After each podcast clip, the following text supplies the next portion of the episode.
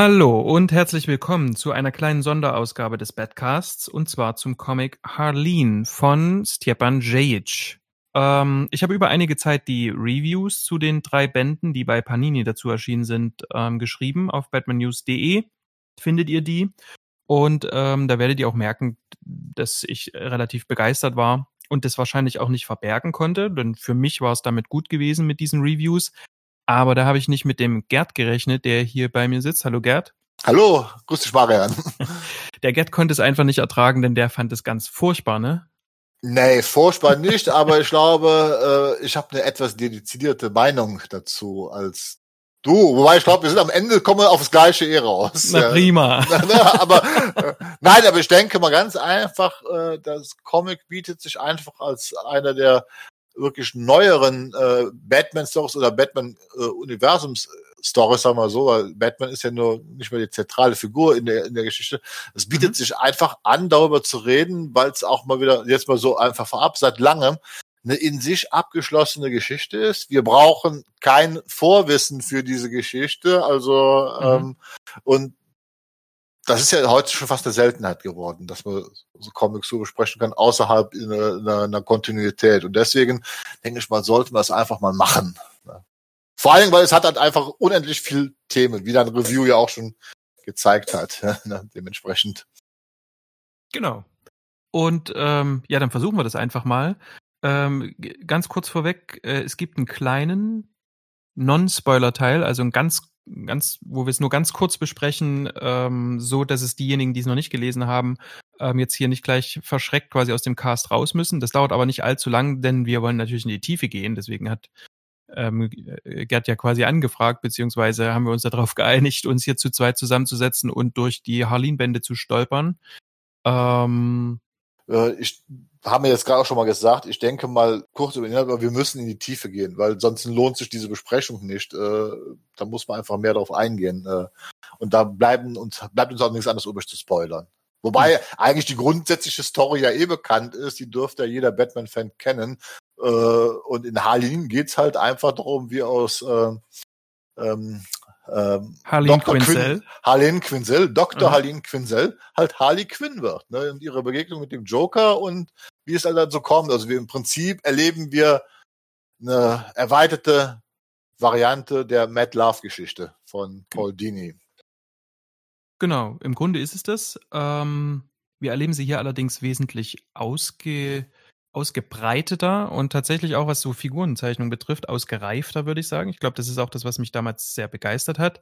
Ähm, mich persönlich hat schon immer ähm, bei Mad Love quasi gestört, dass das so recht oberflächlich erzählt ist, trotz dass es Paul Dini ist und ich diesen Mann verehre, aber trotzdem ist gerade die, die Story zu Harleen, wenn man dann mal zwei Minuten länger drüber nachdenkt, ja. Ja, ich denke mal, Paul, Paul Dini deutet viel an, aufgrund einfach, ich sag mal, ja, das Problem Zeichentrickserie hm. muss für alle Altersklassen geeignet sein. Ich glaube, bei Paul Dini ist schon in der Grundidee legt er es ähnlich an. Er ist halt nur nicht so ausufernd und vor allem nicht, nicht so explizit, einfach weil er es wahrscheinlich nicht durfte oder nicht konnte zu dem Zeitpunkt. Also, ich sag mal, ja, er hat ja viel gemacht in der Animated Series, wo, wo er schon also die Grenzen ausgelotet hat, aber Absolut. ich glaube, aber ich glaube, bei äh, Harley Quinn und Joker äh, konnte nicht so weit gehen, wie er vielleicht gerne gewollt hätte. das macht jetzt aber Stjepan Djic, ähm, wie man am Namen schon hört, kroatischer Künstler. Ähm, auf den gehen wir dann später auch nochmal ein bisschen näher mit ein. Ähm, Gerd hat gesagt, ja, das ist eine Geschichte, die müssen wir keinem Batman-Fan wahrscheinlich erklären. Gerd hat aber auch ganz am Anfang gesagt, ja, das ist eigentlich eine Geschichte, die kann man auch so lesen. Die kann man auch lesen quasi möglicher oder möglicherweise, das klären wir vielleicht auch noch, ähm, wenn man in den Batman-Kosmos einsteigen will, als jemand, der quasi relativ unbedarft ist, kann man die Geschichte lesen und sie verstehen. Worum geht's also? Ähm, Harleen Quinzel, Dr. Harleen Quinzel, der Psychiatriestudium abgeschlossen und ähm, schreibt an einer, was ist das, eine Dissertation, weitere Arbeit ähm, zu Empathie. Richtig. Und äh, dafür also ne, man hat eine Theorie aufgestellt, worüber man, worüber man quasi herausfinden kann, ja, es mangelt den Schwerstverbrechern, quasi den Psychopathen, ähm, den mangels an Empathie und ähm, findet darüber vielleicht auch, kann darüber vielleicht auch eine Heilung stattfinden, indem man quasi Empathie äh, auslöst in diesen Menschen oder ja, aber das, äh, das wäre quasi schon zu weit gegriffen. Sie macht quasi erstmal die Grundlagenforschung. Ist es denn tatsächlich so, wie sie glaubt, ne? Genau. Ähm, und dafür kriegt sie wenig Unterstützung erstmal. Ähm, allerdings relativ früh im Band schon durch einen äh, gewissen Mr. Lucius Fox. Genau der genau. einen gewissen Milliardär vertritt. Äh, der, tatsächlich der tatsächlich jedem bekannt sein dürfte, genau. Ja, ne? Ähm, äh, Und, der, hm? ja, der diese Studien äh, finanzieren möchte, weil er sich halt auch sehr dafür interessiert und einsetzt, dass diesen Leuten geholfen wird. Genau. Und dazu um eben ne, ihre Arbeit zu vervollständigen, will sie mit oder darf sie mit Verbrechern arbeiten, äh, die psychisch erkrankt sind, angeblich. Ne? Das sind die ja. im äh, Arkham Asylum, das dürfte den meisten natürlich auch bekannt sein. Äh, und im zweiten Band spätestens sehen wir dann schon, dass das alles gar nicht mehr so einfach ist, ne? dass das auch ins Stocken äh, kommt, dass ähm, ich meine, grundsätzlich so ähm, Kriminelle sind jetzt auch nicht immer die kooperativsten, ne? gerade so was so Studien betrifft und so. Und die werden natürlich jemanden, der da frisch von der Uni kommt, ähm, auch erstmal ordentlich auflaufen lassen und ähnliches passiert. Ne? Sie kommt da auch nicht ordentlich voran. Das kommt allerdings erst später. Und am Anfang gibt es noch quasi eine Nebengeschichte, nämlich, dass sie zufällig auf der Straße in einen das kann man schon sagen, glaube ich. Das ist, wenn, dann nur ein sehr, sehr geringer Spoiler, in einen Kampf verwickelt wird zwischen dem Joker und Batman. Genau. Und das löst tatsächlich in Harleen äh, ein kleines Beben aus, will ich es mal nennen, ohne jetzt noch schon zu tief darauf einzugehen. Ja.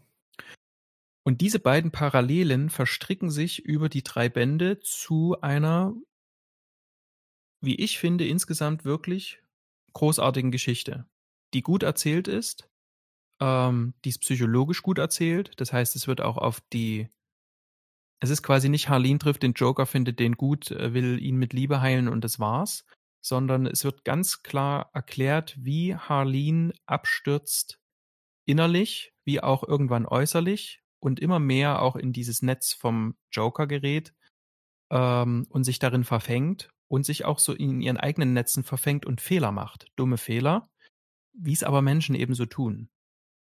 Und das ist schon sehr spannend erzählt und wie ich auch finde, ähm, JH ist eigentlich hauptberuflich auch Zeichner oder ist zumindest lange Zeit gewesen, äh, sehr schön gezeichnet. Habe ich nichts gegen einzusetzen. Beschreibt die Handlung eigentlich ganz gut und auch so generell wie man die Geschichte sieht. Also wenn wir in der Tiefe gehen, gibt's da einiges auch zu kritisieren mhm. und so weiter. Und mein Gesamtfazit ist auch trotz allem, ähm, es ist eine interessante Geschichte. Mhm. Das äh, werde ich noch niemals in Frage stellen. Das ist auch, es gibt da viele Punkte, wo wir gleich drauf eingehen, aber es ist eine interessante Geschichte und in einigen Punkten macht sie Sachen, wo ich sagen muss, ja, da macht er, das macht er richtig gut. Ja. Das macht er wirklich richtig, richtig gut. Und in anderen Punkten, da kommen wir gleich auch zu, da geht er manchmal ins Klischee rein. Äh, da lässt sich drüber streiten und gibt ein, zwei Punkte, wo ich dann sagen muss, äh, ja, da verließen sie ihn leider dann auch ein bisschen ne, und so weiter. Ne? Aber da kommen wir gleich noch zu. Und damit würde ich jetzt, würde ich jetzt eigentlich auch mal sagen, das hat Warte. keinen Zweck. Ja, warte, wir gehen noch nicht rein. Ich habe okay. noch zwei Sachen. Das okay. erste ist, das, das kann man tatsächlich sagen. Ich finde das Ende, das kann man, da gehen wir wahrscheinlich auch gleich näher drauf ein, aber das Ende, das finde ich, das kann man schon, ähm, also für, ich fahre da recht zwiegespalten, das muss ich sagen. Ja. Äh, weil er lange drauf hingearbeitet hat, lange hingewirkt und auch wirklich gut erzählt. Und dann fand ich das Ende so holter die Polter. Und auch von den Zeichnungen hatte ich den Eindruck, er hat ein Stück weit nachgelassen, wo ich eben nicht weiß, ob ähm, sie ihm Druck gemacht haben oder ob er sich selbst Druck gemacht hat oder ob es halt schnell, schnell fertig werden musste. Da bin ich mir nicht ganz sicher. Ich glaube, zu dem einen Punkt, das könnte unter Umständen auch an seiner Arbeitsweise liegen. Sejak ist also kein Klass Zeichner im klassischen Sinne, also gerade das Handwerk gelernt, also mhm. auch das ist, ist, ist ganz klar, aber gerade seine Comics, also nur so, so zur Info, also er hat auch schon andere in Europa sehr erotisch angehauchte Comics gemacht, äh, er hat aber auch Witchblade gemacht und er ist ein, ein Künstler, der sehr viel am Computer arbeitet und was er sehr oft macht, er fotografiert mhm und äh, zeichnet dann quasi über diese Fotos, was ist, äh, über diese Fotos rüber. Das gibt so einen manchmal sehr semi-realistischen Look. Also das, mhm. das, das ist bei Harlin zumindest, also bei den beim ersten Band würde ich sagen, ganz klar so gemacht worden. Und ich glaube, im Laufe der Zeit ist das, hat das nachgelassen, weil das äh, das ist kein Problem, aber dadurch, dass es eine sehr intime Geschichte ist, äh, lebt sie nachher sehr viel von Dialogen und Gesichtern und so weiter. Ja. Das heißt, das heißt, sein Hauptaugenmerk, was er dann also mit seinen großen Panels macht, wo er dann also auch die Welt zeigt und so weiter, das geht ihm verloren. Und dann ist diese Technik mit Fotos zu arbeiten und dann die Hintergründe und dann wirken die Figuren, also das ist mir zumindest aufgefallen, das ist so ab, ab dem zweiten Band, äh, äh, dass die Figuren oft so von, einem, von einer Art leeren Hintergrund agieren, weil sie halt in großer, weil es geht halt um Dialoge und sie sprechen miteinander und äh, da geht, glaube ich, eine seiner Stärke verloren. Ich glaube, das ist am Ende wahrscheinlich dann auch ähm, tatsächlich dann auch unter Zeitdruck dann geschehen und dann hat er diesen Stil auch, also ja, tatsächlich auch, ich, der, gerade der dritte Band, der hat einen oft sehr unsauberen Strich, finde ich. Ne? Der ja. ist also ähm, ist auffällig. Ja. Ja, fällt, es fällt, es fällt, es fällt sehr auf. Ne? Und, und ja, gerade weil du es auch so sagst, das war wirklich auch im ersten Band die, also wirklich eine Riesenstärke, ne? Also wie der so mhm. sehr fokussiert auf die Person, die auch immer so in, ins, in, in, in die Mitte gestellt von den Panels oder sehr nah an die Gesichter rangegangen, die mhm. im Hintergrund, im Hintergrund trotzdem ganz viel Details noch gewesen und so. Und zum Schluss ist eben genau das, was seine Stärke war, ähm, das fällt dann halt auf, ne? Ja, wenn es halt äh, nicht mehr so gut ist oder nicht mehr so detailliert. Das ist ja im ersten Band, du hast es ja schon angedeutet, sie wird der Zeuge dieser Begegnung des Kampfes zwischen Joker und Batman und so weiter. Ja. Und wenn er den Joker zum ersten Mal zeigt, ne, in, in einem Panel und so weiter, äh, mit so einem ganz klassischen Filmshot, der der Joker komplett scharf dargestellt, äh, der Hintergrund sehr verschwommen ist, mit einer tiefen Unschärfe äh, mhm. äh, und vor allen Dingen ja, das kann man jetzt einfach sagen. Er macht ja etwas, das ist ja das Erste, was er macht. Er macht ja den Joker schön. Absolut.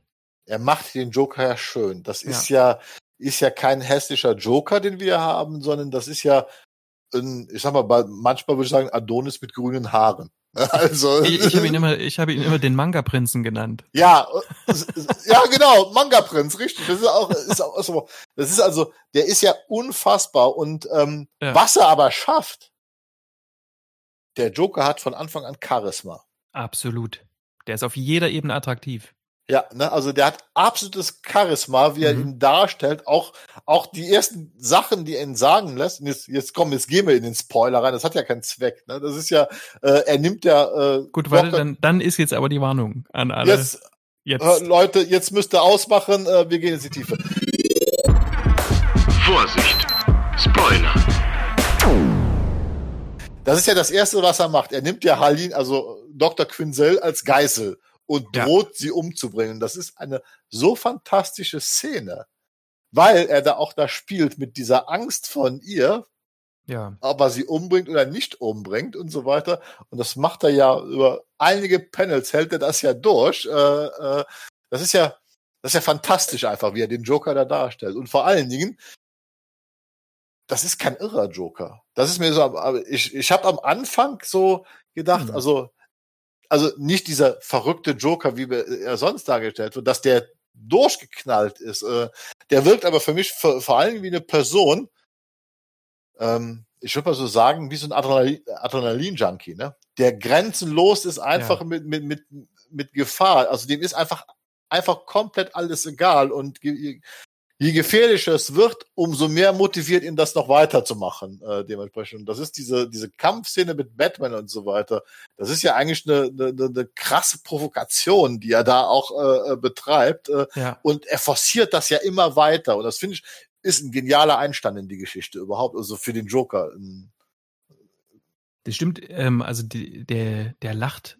Ich meine, klar, es ist der Joker, ne? Ja, klar. Lacht, der ist wirklich ähm, sehr erfreut, dass Batman irgendwann auf ihn zukommt und dann, als er geht, äh, oder beziehungsweise als er ihn am Schlawittchen hat, dann spuckt er ihm sein Blut ins Gesicht mhm. und kann so fliehen erstmal für die nächste ja. Zeit. Ja. Das ist schon, also der ist völlig lebensverachtend auch, also sowohl gegen Ja. andere als auch gegen sich selber. Mhm. Und das hat, ist schon beeindruckend. Ne? Also das, der erinnert mich dort äh, hier ganz stark auch an so Sektenführer oder überhaupt so Leute, die, die so eine Attraktivität mitbringen, dass du denen einfach folgen willst, weil die irgendwie faszinierend sind.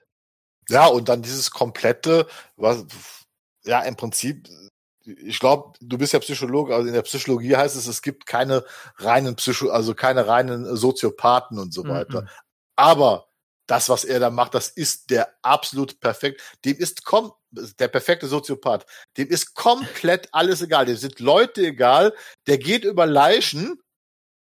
Und das Allerbeste ist, ich glaube, der hat doch nicht mal ein Ziel. Der macht das einfach, weil es ihm Spaß macht. Und das ist, glaube ich, so das Gefährlichste, äh, was man so einer Person einfach un un un unterstellen kann. Weil ich glaube, das ist immer so bei den an oft wird dem Joker immer versucht, eine Motivation zu unterstellen. Ich glaube, Mhm. der erste, der das ja mal wirklich überhaupt nicht gemacht hat, das war Nolan mit ähm, The Dark Knight. Also der, zumindest in- indem er ihn halt äh, unberechenbar gemacht hat. Genau, er ist Äh, unberechenbar, aber keine Motivation hat. Hm. ja, ist eine andere Sache, ja. Ne? Aber, aber, aber hier, glaube ich, ist die Motivation tatsächlich einfach das zu tun, was er will. Ob er dafür jemanden umbringt Hm. oder nicht, ist ihm vollkommen egal. Das macht er und das macht er ja vor allen Dingen nach Gutdünken. Also weißt du, es gibt da kein, keine Konsequenz in, in, in, in seinen Aktionen. Deswegen ist er ja auch so unberechenbar. Das Mhm. ist, äh, ne? Ich, glaube, weil jetzt hast du mit der Psychologie angefangen, ja, aber es, äh, es gibt sowas, das heißt Sensation Seeking, das ist relativ ist relativ bekannt, weil das meistens junge Männer haben. Also Mhm. das kennen vielleicht auch die meisten männlichen Zuhörer, gerade so im, wenn man so im Alter ist, so zwischen 16, Mitte 20, dann steigt ja der Testosteronspiegel bekanntermaßen und dann hast du Mhm. eben so ein Sensation Seeking. Da machst du mehr verrückte Sachen, mehr Sachen, die mit Risiko verbunden sind, etc. Und es gibt eben auch, dass es völlig so dereguliert ist, also völlig drüber. Ne? Und wenn du Mhm. das jetzt so sagst, er hat keine Motivation und äh, der nimmt sich quasi das, was gerade, ich glaube, das, das ist, das wirkt tatsächlich so und das ist auch im Wesentlichen so. Ähm, der sucht nach starken Reizen. Mhm. Und, ja, wenn er, und wenn er jetzt die Harleen äh, ähm, manipulieren kann, dann ist das ein starker Reiz. Wenn Batman aus dem Himmel auf ihn runterspringt, dann ist das ein starker Reiz. Einfach alles, wie du das so genannt hast, was Spaß macht. Und ich glaube, das Mhm. ist das auch. Ne? Also wir suchen ja alle irgendwie so nach einem nach Ja. einem Maß von von Anregung. Ja, nach dem Kick einfach. Genau. Das ist, ist und ein typischer Adrenalin-Junkie braucht ja den Kick immer mehr und immer öfters und Genau. äh, äh, das heißt, die Grenze nach oben ist einfach unendlich offen. Ja, Ne? wenn, wenn du einmal an, anfängst damit, äh, musst du immer weitermachen. Und da würde ich mal sagen, so lernen wir den Joker hier auch kennen der Geschichte. Ich sag mal, der hat diesen Punkt schon, der ist schon mittendrin in dieser Aufwärtsspirale, das muss immer mehr werden, Ja. ne? äh, dementsprechend. Ne? Der Aber ich, provoziert ja auch die ganze Zeit. Also Ja, ja. wenn der wenn der nach Arkham reingefahren wird und so, das, der ist die ganze Zeit am provozieren, damit Mhm. irgendwas passiert, was den irgendwie ähm, anregt, erregt, wie auch immer. Mhm. Ja. Ne? Wie fall, also machen wir weiter. Da, Mhm. da, dann sehen wir auch das erste Mal so Batman. Ähm, und da bin ich immer noch ein bisschen zwiegespalten. äh, äh, Jetzt was den ersten Auftritt betrifft oder Batman Äh, generell? erstmal, was den ersten Auftritt betritt, äh, äh, äh, äh, betrifft, weil das mit dem, er spuckt ihm Blut ins Gesicht. Ich finde das natürlich auch irgendwie so. Ähm, ja, ich finde es lustig und auch originell und es passt Aha. zum Joker. Absolut. Aber gleichzeitig finde ich, wirkt Batman in, in diesem ersten Auftritt extrem unprofessionell. Also nicht wie, ja, wie ich mir Batman in dem Moment vorstelle und, und, und, und so weiter. Weil die Situation eigentlich noch weiter eskaliert. Also, äh, und so weiter. Ähm, jetzt, aber ich habe, glaube ich, inzwischen so den, bin ich zu, zu dem Schluss gekommen, es ist halt einfach so ein Mittel zum Zweck, um das noch mehr zu, zu so nach dem Motto, ja, selbst der größte Feind ist ihm scheißegal, dem spuckt er sogar noch ins Gesicht. Ja, genau. äh, das ist wohl, glaube ich, die Motivation hinter der hinter dem Schreiben der Story. Aber ich bin da ein bisschen unglücklich mit, mit diesem ersten Auftritt. Aber das muss, das finde ich gar nicht, weil, weil das, das Coole an Batman ist, dass du ihn am Anfang nicht siehst. Also der tritt ja sowieso in dieser ganzen Trilogie relativ gesetzt auf. Also der ist, ist ganz selten da.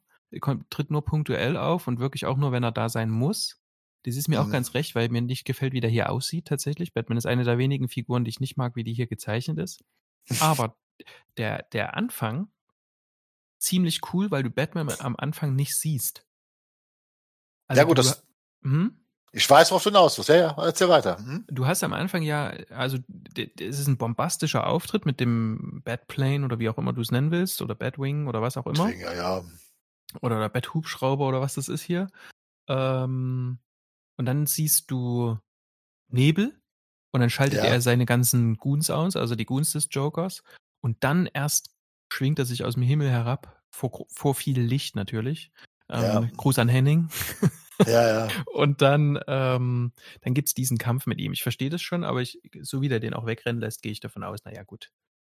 Ja gut, das sind die leuchtenden Augen, die finde ich auch so ein bisschen, ähm, ja, da habe ich eh immer ein Problem mit. Ähm, Ach so, nee, ich nicht. Ja. So. Aber ja, ja, er ist sehr, sehr eigenwillig gezeichnet, aber gut, also, er passt zum Zeichenstil, er passt zu den anderen Figuren. Ne? Das muss man also ist auch mal fairerweise sagen. Das stimmt, aber dann ist er, dann ist es, dann passt der Stil nicht zu Batman irgendwie, finde ich. Also entweder dann zeichnet er mir den zu oft irgendwie im Hellen oder wie auch immer. Ja. Und ja, ich finde, das ist halt auch so manga-esk irgendwie. Das geht so muss ich mal sagen. Ich hätte ja auch ein anderes Kostüm kriegen können, aber es ist eigentlich schon recht dunkel gezeichnet, aber trotzdem. Aber es geht ja eben auch nicht um Batman.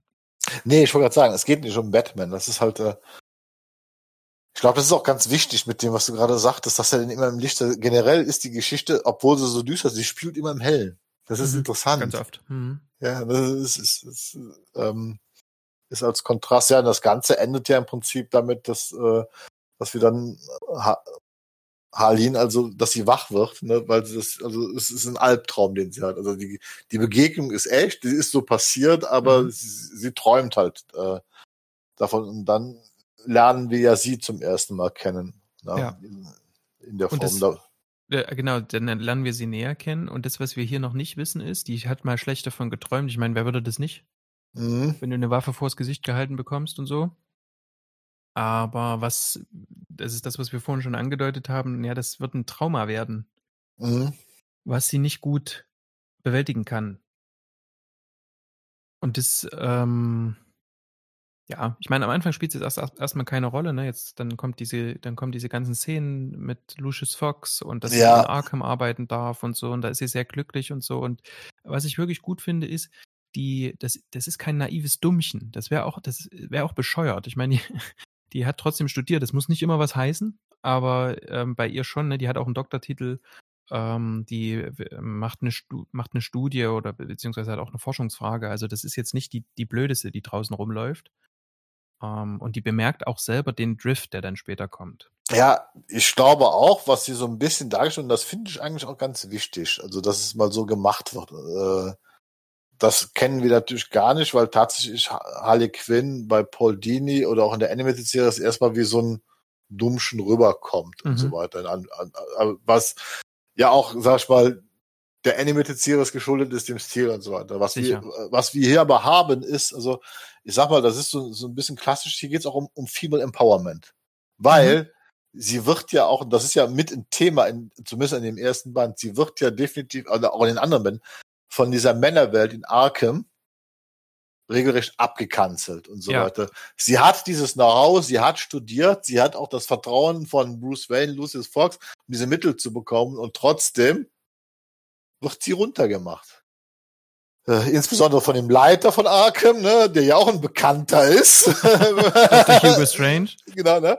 Äh, was ich auch sehr, sehr witzig fand, den da äh, als Leiter von Arkham äh, einzuführen. Ja. Ähm, äh, sie wird versucht klein zu halten. Also, also, also, also, und das ist ja etwas, wo, wo ich sagen würde, das passiert in der realen Welt ja permanent. Also wir haben Frauen, die die gleichen Qualifikationen haben, die trotzdem schlechter bezahlt werden, mhm. die, die trotzdem nicht gehört werden und so weiter. Und das baut, äh, baut er hier ganz klassisch auch ein. Und das ist auch, glaube ich, mit ein Grund, warum die Geschichte diesen Verlauf nehmen kann.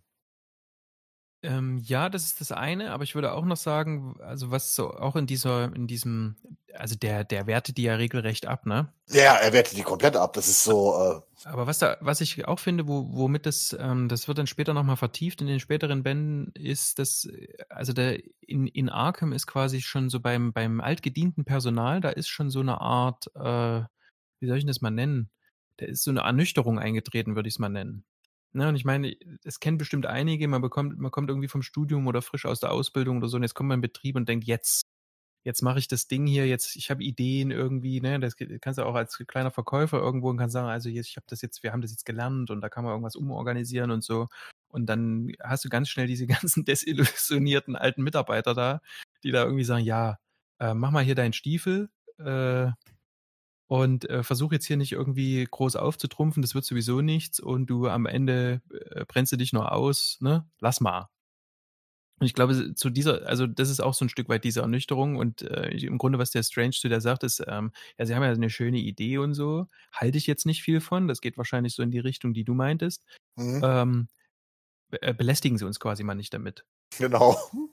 Also, so geht's im Grunde. Also, wir wollen hier nichts hören von, von so hoch engagierten, äh, neuen, äh, frisch studierten Leuten. Genau, und in diese Welt geht sie und da ist sie noch recht, und da hilft ihr so ein Stück weit so eine, ich mal sagen, so eine, so eine Grundnaivität, ne? Also, die man vielleicht auch so als Berufsanfänger hat. Ja, was ist Grundnaivität? Nein, sie hat noch, ähm, äh, sie hat noch Träume. Sie ist, äh, äh sie, sie hat die hat einfach noch Träume, dass sie das erreichen kann. Also, ähm, und da finde ich auch, da finde ich auch nicht, das würde ich nicht als naiv, klar, das wird gerne als naiv bezeichnet, da kommt jetzt der junge Berufsanfänger äh, und der denkt, der kann jetzt alles verändern. Aber das ist doch oft tatsächlich genauso, aber das ist eigentlich ja nicht, weil man naiv ist, sondern einfach, weil man Träume hat, man hat die Ideen, also das ist eigentlich mhm. positive Eigenschaft, äh, die wird nur tatsächlich von anderen negativ also äh, dargestellt. Ja, also Ne? So. Ich meinte Naivität jetzt auch nicht äh, äh, ähm, zwangsläufig negativ tatsächlich. Also, ne? Ja, Nee, nee, ist mir schon klar, aber wie gesagt. Also, nee, nee, gut, danke für die Klarstellung. Mhm. Das ist, ist, na, also, so, so finde ich, also, und das ist so krass. Das ist ja, also, so, ihre Hauptmotivation ist ja, den Leuten zu helfen. Mhm. So, und dann auch dieses Personal, das sind ja auch die Wächter in, in Arkham und so weiter. Mhm. Ja, die sind natürlich alle desillusioniert, weil sie wie sie selbst sagen, x-mal Ausbrüche dieser berühmt-berüchtigten Batman-Rogue-Galerie erlebt haben, weil sie, sie kommen ja alle drin vor. Wir ja. haben ja diese komplette Rogue-Galerie in Arkham, die jetzt eingesperrt ist, sei es Killer Croc, sei es äh, und, und, und. Äh, so, und die Wächter haben halt immer erlebt, die brechen aus, die bringen Leute um, es ist ein ewiger Kreislauf. Dass die desillusioniert sind, ist die eine Sache. Ja. Also, also sagen wir, das kann man akzeptieren, weil die, wie heißt es so schön, an der Basis sind. Die sind an der Basis. Äh, Hugo Strange ist einfach nur ein überhebliches, arrogantes Arschloch in der Geschichte. Ist, ne, weil der arbeitet ja gar nicht mit den Leuten. Das ist nee. ja das, aller, das Allerbeste daran, ne? weil er leitet das ja und äh, er kanzelt alle anderen ab, aber äh, er ist nicht an der Basis. Ne? Also mhm. so, so, und das finde ich schon schon sehr äh, bezeichnend ne? und so weiter. Und da ist ja auch dieser eine Wächter, mit dem sie so, so, ein gewisses freundschaftliches Verhältnis aufbaut, der zwar so, ich, ich sage mal so, das ist der berühmte Grumpy Old Man aus Filmen, ne? so nach dem ja. Motto, der, der, der ist halt grummelig, aber eigentlich ist er herzensgut ne? und ja. äh, er will ihr halt helfen. Ja, ja, der Bronson, ja, ja, genau. der, ist, äh, sympathische Nebenfigur. Mhm. ja. ja, und dann kommt's halt irgendwann, klar, wir erleben halt die ersten Misserfolge mit unser, mit dem berühmt-berüchtigten anderen Gangstern, klar, weil welcher psychopathische Gangster möchte von einer jungen Psychologin geheilt werden. also, die verstehen zum Teil auch überhaupt gar nicht das Anliegen, was sie da hat. Nee, das ist, ähm, was ich auch bemerkenswert fand. Das ist ja auch immer so eine Sache. Batman-Bösewichte werden ja grundsätzlich eigentlich in so den normalen Comic-Geschichten immer als alle super intelligent dargestellt. Mhm. In irgendeiner mhm. Art und Weise. Und äh, äh, hier werden sie teilweise auch etwas zurechtgestutzt. Also teilweise haben sie auch nur, ich sag mal, ganz relativ primitive Gedanken. Also, das ist also, wo gar nicht viel dahinter steckt. Das stimmt. Äh, was ich aber passend finde, wie gesagt, weil die wissen gar nicht, was sie, äh, was sie von ihnen wollen. Also, die begreifen. Killer Croc sagt zum Beispiel, bei ihm gibt es keinen Raum für Empathie. Ja. Äh, es ist eine Man-Eat-Man-World. Und mhm. er steht am, am Beginn der Nahrungskette. Fertig. Genau. ist, ist ganz oben. Ne? Genau. Und jetzt viel Glück mit deiner Studie. So. genau, genau. Ja, ne? ähm, ja, und dann trifft sie halt den Joker wieder. Ja, den trifft sie aber nicht einfach. Nee, nee. Sie, ist, ähm, also die, die guckt sich Videos von dem an. Ja, ja, die. Weil die denkt irgendwie, ja gut, also wenn es mit den anderen nicht klappt, dann den vielleicht. Und das allerdings aktualisiert so ihr Trauma. Mhm. Die träumt mehr von ihm und dann tut sie und dann tut sie das, ähm, wo jeder Psychologe und Psychiater sagen würde, das sollte man dann nicht tun. das sind ja eben auch nur Menschen und das mhm. ist hier sehr schön dargestellt von ihm. Die trinkt erstmal was und zwar was hochprozentiges. Ja. M morgens nach dem Traum. Mhm. Ähm, und das ist quasi so der Beginn der Abwärtsspirale. Ne? Also die merkt irgendwie, es, es nimmt, äh, nimmt Besitz von ihr und sie kann nicht. Sie versucht es erstmal auf äh, ja, bekannte Arten und Weisen, das irgendwie zu kompensieren. Alkohol zum Beispiel. Richtig, ja. Und was dann passiert ist, äh, das wird dadurch wird eben nicht besser, weil dann noch mehr Leute kommen, die ihr ähm, Steine in den Weg legen. Zum Beispiel ein gewisser Harvey Dent. Ich weiß nicht, ob der bekannt ist. Ja, äh, habe schon mal gehört den Namen irgendwo. ähm. Genau. Und das ist, das ist so einer, der hier von Anfang an eben auch so quasi sagt, ähm, hör mal zu, wir brauchen hier diese, diese Leute, das sind alles Irre, die brauchst du nicht behandeln. Am Ende läuft es eh darauf hinaus, dass ähm, die dich verarschen und dass wir einfach vor Gericht ähm, eine neue Möglichkeit haben quasi, also ne, quasi Anwälte eine neue Möglichkeit haben und sagen können, ach Mensch, ähm, der, der Gefangene hat jetzt kei der hat keine Empathie und die Frau Quinzel hat herausgefunden, dass, äh, dass, dass, dass der dann ja nicht schuldfähig ist und dann können die halt entlassen werden. Und er als Staatsanwalt versucht das natürlich zu verhindern. Ja, weil er auch nicht das sieht, was sie sieht. Ne? Diese Möglichkeit, dass man genau. diesen Leuten helfen kann. Genau. Ne? Also äh, Und ich, ich, muss sagen, ich finde das sehr schön. Das äh, zieht der ähm, Jage tatsächlich bis zum Schluss durch. Also der versucht wirklich, ähm, also einerseits stellt er so diese, die, diese bekannten Positionen, würde ich jetzt mal sagen, dar, ne? Also gerade wenn es so um, um, um Behandlung von Gefangenen geht, um Behandlung von, von Tätern, die irgendwelche psychischen Störungen im Hintergrund haben oder was auch immer, da gibt es ja immer so dieses, ähm, diese eine Seite, die sagt, ja, schlechte Kindheit hat jeder gehabt. so, mhm. Dann gibt es quasi die andere Seite, die sagt, ja, aber ähm, mit Treatment, also mit Behandlung, haben wir einfach äh, irgendwie viel mehr Leute entkriminalisiert als es als, ne, als je zuvor. Mhm. Ähm, aber da gibt es natürlich auf beiden Seiten ähm, gute Argumente. Ähm, also wenn man es eben nicht an, ne, am Ende dieser, dieser Spektren sieht. Ähm, und er zieht es bis zum Schluss durch, das eben auch immer mal wieder aufzuzeigen. Auch Harvey Dent ist bis zum Schluss ja, ähm, gerade im dritten Band versucht er ja dann quasi nochmal zu beweisen und zu sagen, siehst du, das hat alles keinen Sinn, diese Leute zu behandeln, die sind einfach irre, die gehören weggesperrt, selbst wenn ich jetzt selbst dazugehöre irgendwann. Ne? Ähm, und das, das Lustige ist, dass trotzdem ja J.H. parallel ja die Psyche seiner Personen hier erklärt. Also der tut ja, ja genau das, was er ja mal andere ähm, Figuren ja hier stark kritisieren lässt, ne? Das finde ich wirklich großartig. Aber jetzt mal eine Frage an dich, ob du das auch so siehst. Was, was hm. mir aufgefallen ist, ist schon beim hm. ersten Band. Ähm, es wird nie ausgesprochen, es, es wird nie explizit dargestellt und trotzdem zieht sich da für mich eigentlich, das ist ja, wir erleben die Geschichte ja aus ihrer Perspektive. Sie mhm. erzählt die Geschichte ja. Und ja. was mir aufgefallen ist schon von Anfang an, sie ist eine Person, obwohl sie studiert hat, obwohl sie hübsch aussieht und so weiter, die ein enormes Selbstwertproblem hat. Also ihr Selbstwertgefühl wird von Anfang an, das ist sehr, sehr klein. Sie hat immer Angst in der Öffentlichkeit, dass sie nicht gesehen wird. Das schildert sie permanent und so mhm. weiter. Äh, und da kam für mich irgendwann schon so, so, so, so, und das war auch mit dem Trinken, da fiel mir so ein typisches amerikanisches Klischee an, nämlich das der sexuell frustrierten amerikanischen Hausfrau, mhm. die zur, zur, zur Flasche greift, äh, äh, ne, irgendwann. Was ist die Frage? Siehst du das auch so? Oder bin ich da jetzt einfach so weit ab vom Schuss, weil. Ja, ich, ich sehe es nicht ganz so.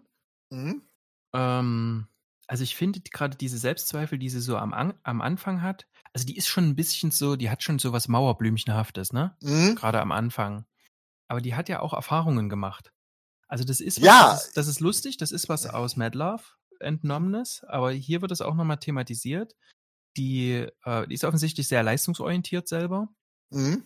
Äh, findest du übrigens, ich kann ja fürs Psychiatriestudium nicht sprechen, das sind ja Ärzte quasi, aber fürs Psychologiestudium, da findest du durchaus die ein oder andere, der das ganz ähnlich geht, die, ne? Sehr leistungsorientiert, ähm, unterordnend, mhm. immer schön, immer schön brav, würde man es wahrscheinlich so sagen. Ähm, gut aussehend, aber nicht zu gut. Ähm, da, das findest du schon einige quasi, ne? also sehr angepasst. Ne? Also so mhm. gesellschaftlich äh, würden diejenigen nicht auffallen, klug meistens. Ähm, da finde ich eben, weil das eben auch, würde ich jetzt mal sagen, gesellschaftlich relativ häufig auftritt, finde ich die Selbstzweifel jetzt nicht so überbordend schlimm, muss ich mal sagen. Also das sind so typische Selbstzweifel, die man vielleicht auch so als Berufsanfänger hat, die man als jemand hat, der, mh, hm, der noch nicht viel Erfolg hatte einfach, ne? Ich sehe die auch nicht als schlimm an. Ich habe nee. nur manchmal, hm? manchmal so den Gedanken, dass sie halt ein bisschen am Anfang zu oberflächlich eingesetzt werden, um auf Band 3 hinzuarbeiten, nach dem Motto, weil wo das alles mhm. zusammen, wo das alles zusammenfließt. Also äh, ich ich habe das das Problem ist ganz einfach, was ich damit, das ist zum Beispiel eines dieser Probleme, was ich habe. Das Problem ist, äh, da gibt es so viele interessante Faktoren in ihrer Figur und wenn es dann zu dem entscheidenden Moment kommt, habe ich so dieses Gefühl, ja, aber letztendlich sehe ich jetzt hier ein Klischee, was passiert ist, ähm, ein bisschen, weil wir zu sehr das da auch ein bisschen mit eingewoben hat, weil eigentlich Jetzt warte mal, jetzt machen wir jetzt machen wir den jetzt machen wir den harten Spoiler, welchen Moment meinst du denn? Äh, ja, ganz einfach. Dann, wenn es zuerst Mal mit dem Joker schläft. So, Ach so okay. Äh, äh das ist, das ist ja äh, äh, da das ist ja, also ich meine, der Absturz kommt früher, aber der Höhepunkt oder der endgültige Abschluss findet ja da statt. So, und das ist eigentlich, wo die Geschichte darauf hin, aber deswegen sage ich, habe ich auch ganz bewusst dieses, gerade dieses Klischeebild, der frustrierte sexuelle amerikanische Hausfrau, mhm. weil wir das aus Filmen kennen, auch mit dem Trinken, nach dem Motto, äh, die ist unzufrieden, die greift zur Flasche und äh, in jedem, ich sag mal, in, in Anführungsstrichen äh, schmierigen Fifty Shades of Grey äh, äh, äh äh, Film, äh, äh, Novelle, wird es genau ähnlich angegangen, äh, äh, um dann irgendwann an dem zu landen äh, und dann, dann passiert alles. Nach dem Motto, in dem mhm. einen ist es dann die Erfüllung und hier ist es dann der absolute Absturz. Es ist jetzt nicht so, dass ich sagen würde, das ist jetzt totale Scheiße. Ich fand es halt nur ein bisschen schade, dass er dieses Klischee mitbenutzt, weil er so viele andere Sachen mit reinnimmt und das Klischee eigentlich gar nicht nötig gewesen wäre, weil diese Faszination, die sie für den Joker aufbaut, ja tatsächlich teilweise ganz andere Gründe hat auch. Ne? Also, äh, ähm, aber ich muss sagen, ich sehe es tatsächlich anders. Okay. Mhm. Also ich habe ich hab tatsächlich eher so den, den Blick darauf, dass, weil du das ja auch so gesagt hast, diese, diese Selbstzweifel und all das, das bildet schon eine schöne Grundlage. Mhm. Ne, natürlich, die ist auch noch nicht so gefestigt im Leben, ne? Die, ich glaube, ich weiß jetzt gar nicht, bilde ich mir das jetzt ein oder hat die hier nicht auch so eine Mutter im Hintergrund, die natürlich sagt, Mensch, Mädel, kümmere dich doch mal um. Äh, ja, um da, äh, äh, dass sie erzählt das, also dass ja, ihre genau. Mutter gesagt hat, äh, kümmere dich um dich. Und ich glaube auch irgendwie eine ominöse Freundin, die äh, da, wo sie erzählt. Die, das ist die, die man, die man am Anfang sieht, genau. Ja, genau. Sagt, Mensch, jetzt reiß dich doch mal zusammen. Genau, ja, ja. Genau. Mhm. Genau, und äh, also ne, das, das ist durchaus ja schon eine, eine Anlage irgendwie, jetzt zumindest für die Geschichte. Das ist schon, schon mhm. eine gute Grundlage, äh, wo, wo es eskalieren kann. So, dann kommt dieses, dann kommt dieses traumatische Erle Erlebnis dazu. Dann kommt dazu, dass sie eben diese Fehler begeht, sich eben mit dem Joker weiter auseinandersetzen, der das immer wieder aktiviert und immer wieder, ne? Und dieses Alkohol trinken, das ist, glaube ich, nicht und auch nicht dann später mit dem Joker zu schlafen, ähm, weil die so, so ähm, nicht selbstbewusst ist oder so, sondern weil die da die ganze Zeit, die hat extrem Schlafmangel, die säuft die ganze Zeit, um diesen Schlafmangel zu kompensieren, um ihre mhm. schlechten Träume zu kompensieren. Und ich glaube, die nimmt dann auch noch Pillen. Äh, und die befindet sich in so einem Strudel, wo die die ganze Zeit abwärts läuft und die kämpft ja dagegen auch an. Ne? Dann, dann richtet sie sich mal wieder auf, ähm, klopft den Staub ab, sagt so, jetzt mache ich mal wieder von vorn, jetzt mache ich es wieder ordentlich, so, dann kommt wieder der nächste Schlag irgendwie und dann ähm, sagt sie sich eben nicht, ach scheiße, ich brauche jetzt Hilfe oder so, sondern dann kehrt sie wieder eben zu diesen zerstörerischen ähm, Kompensationsstrategien zurück, ja. jetzt mal nennen.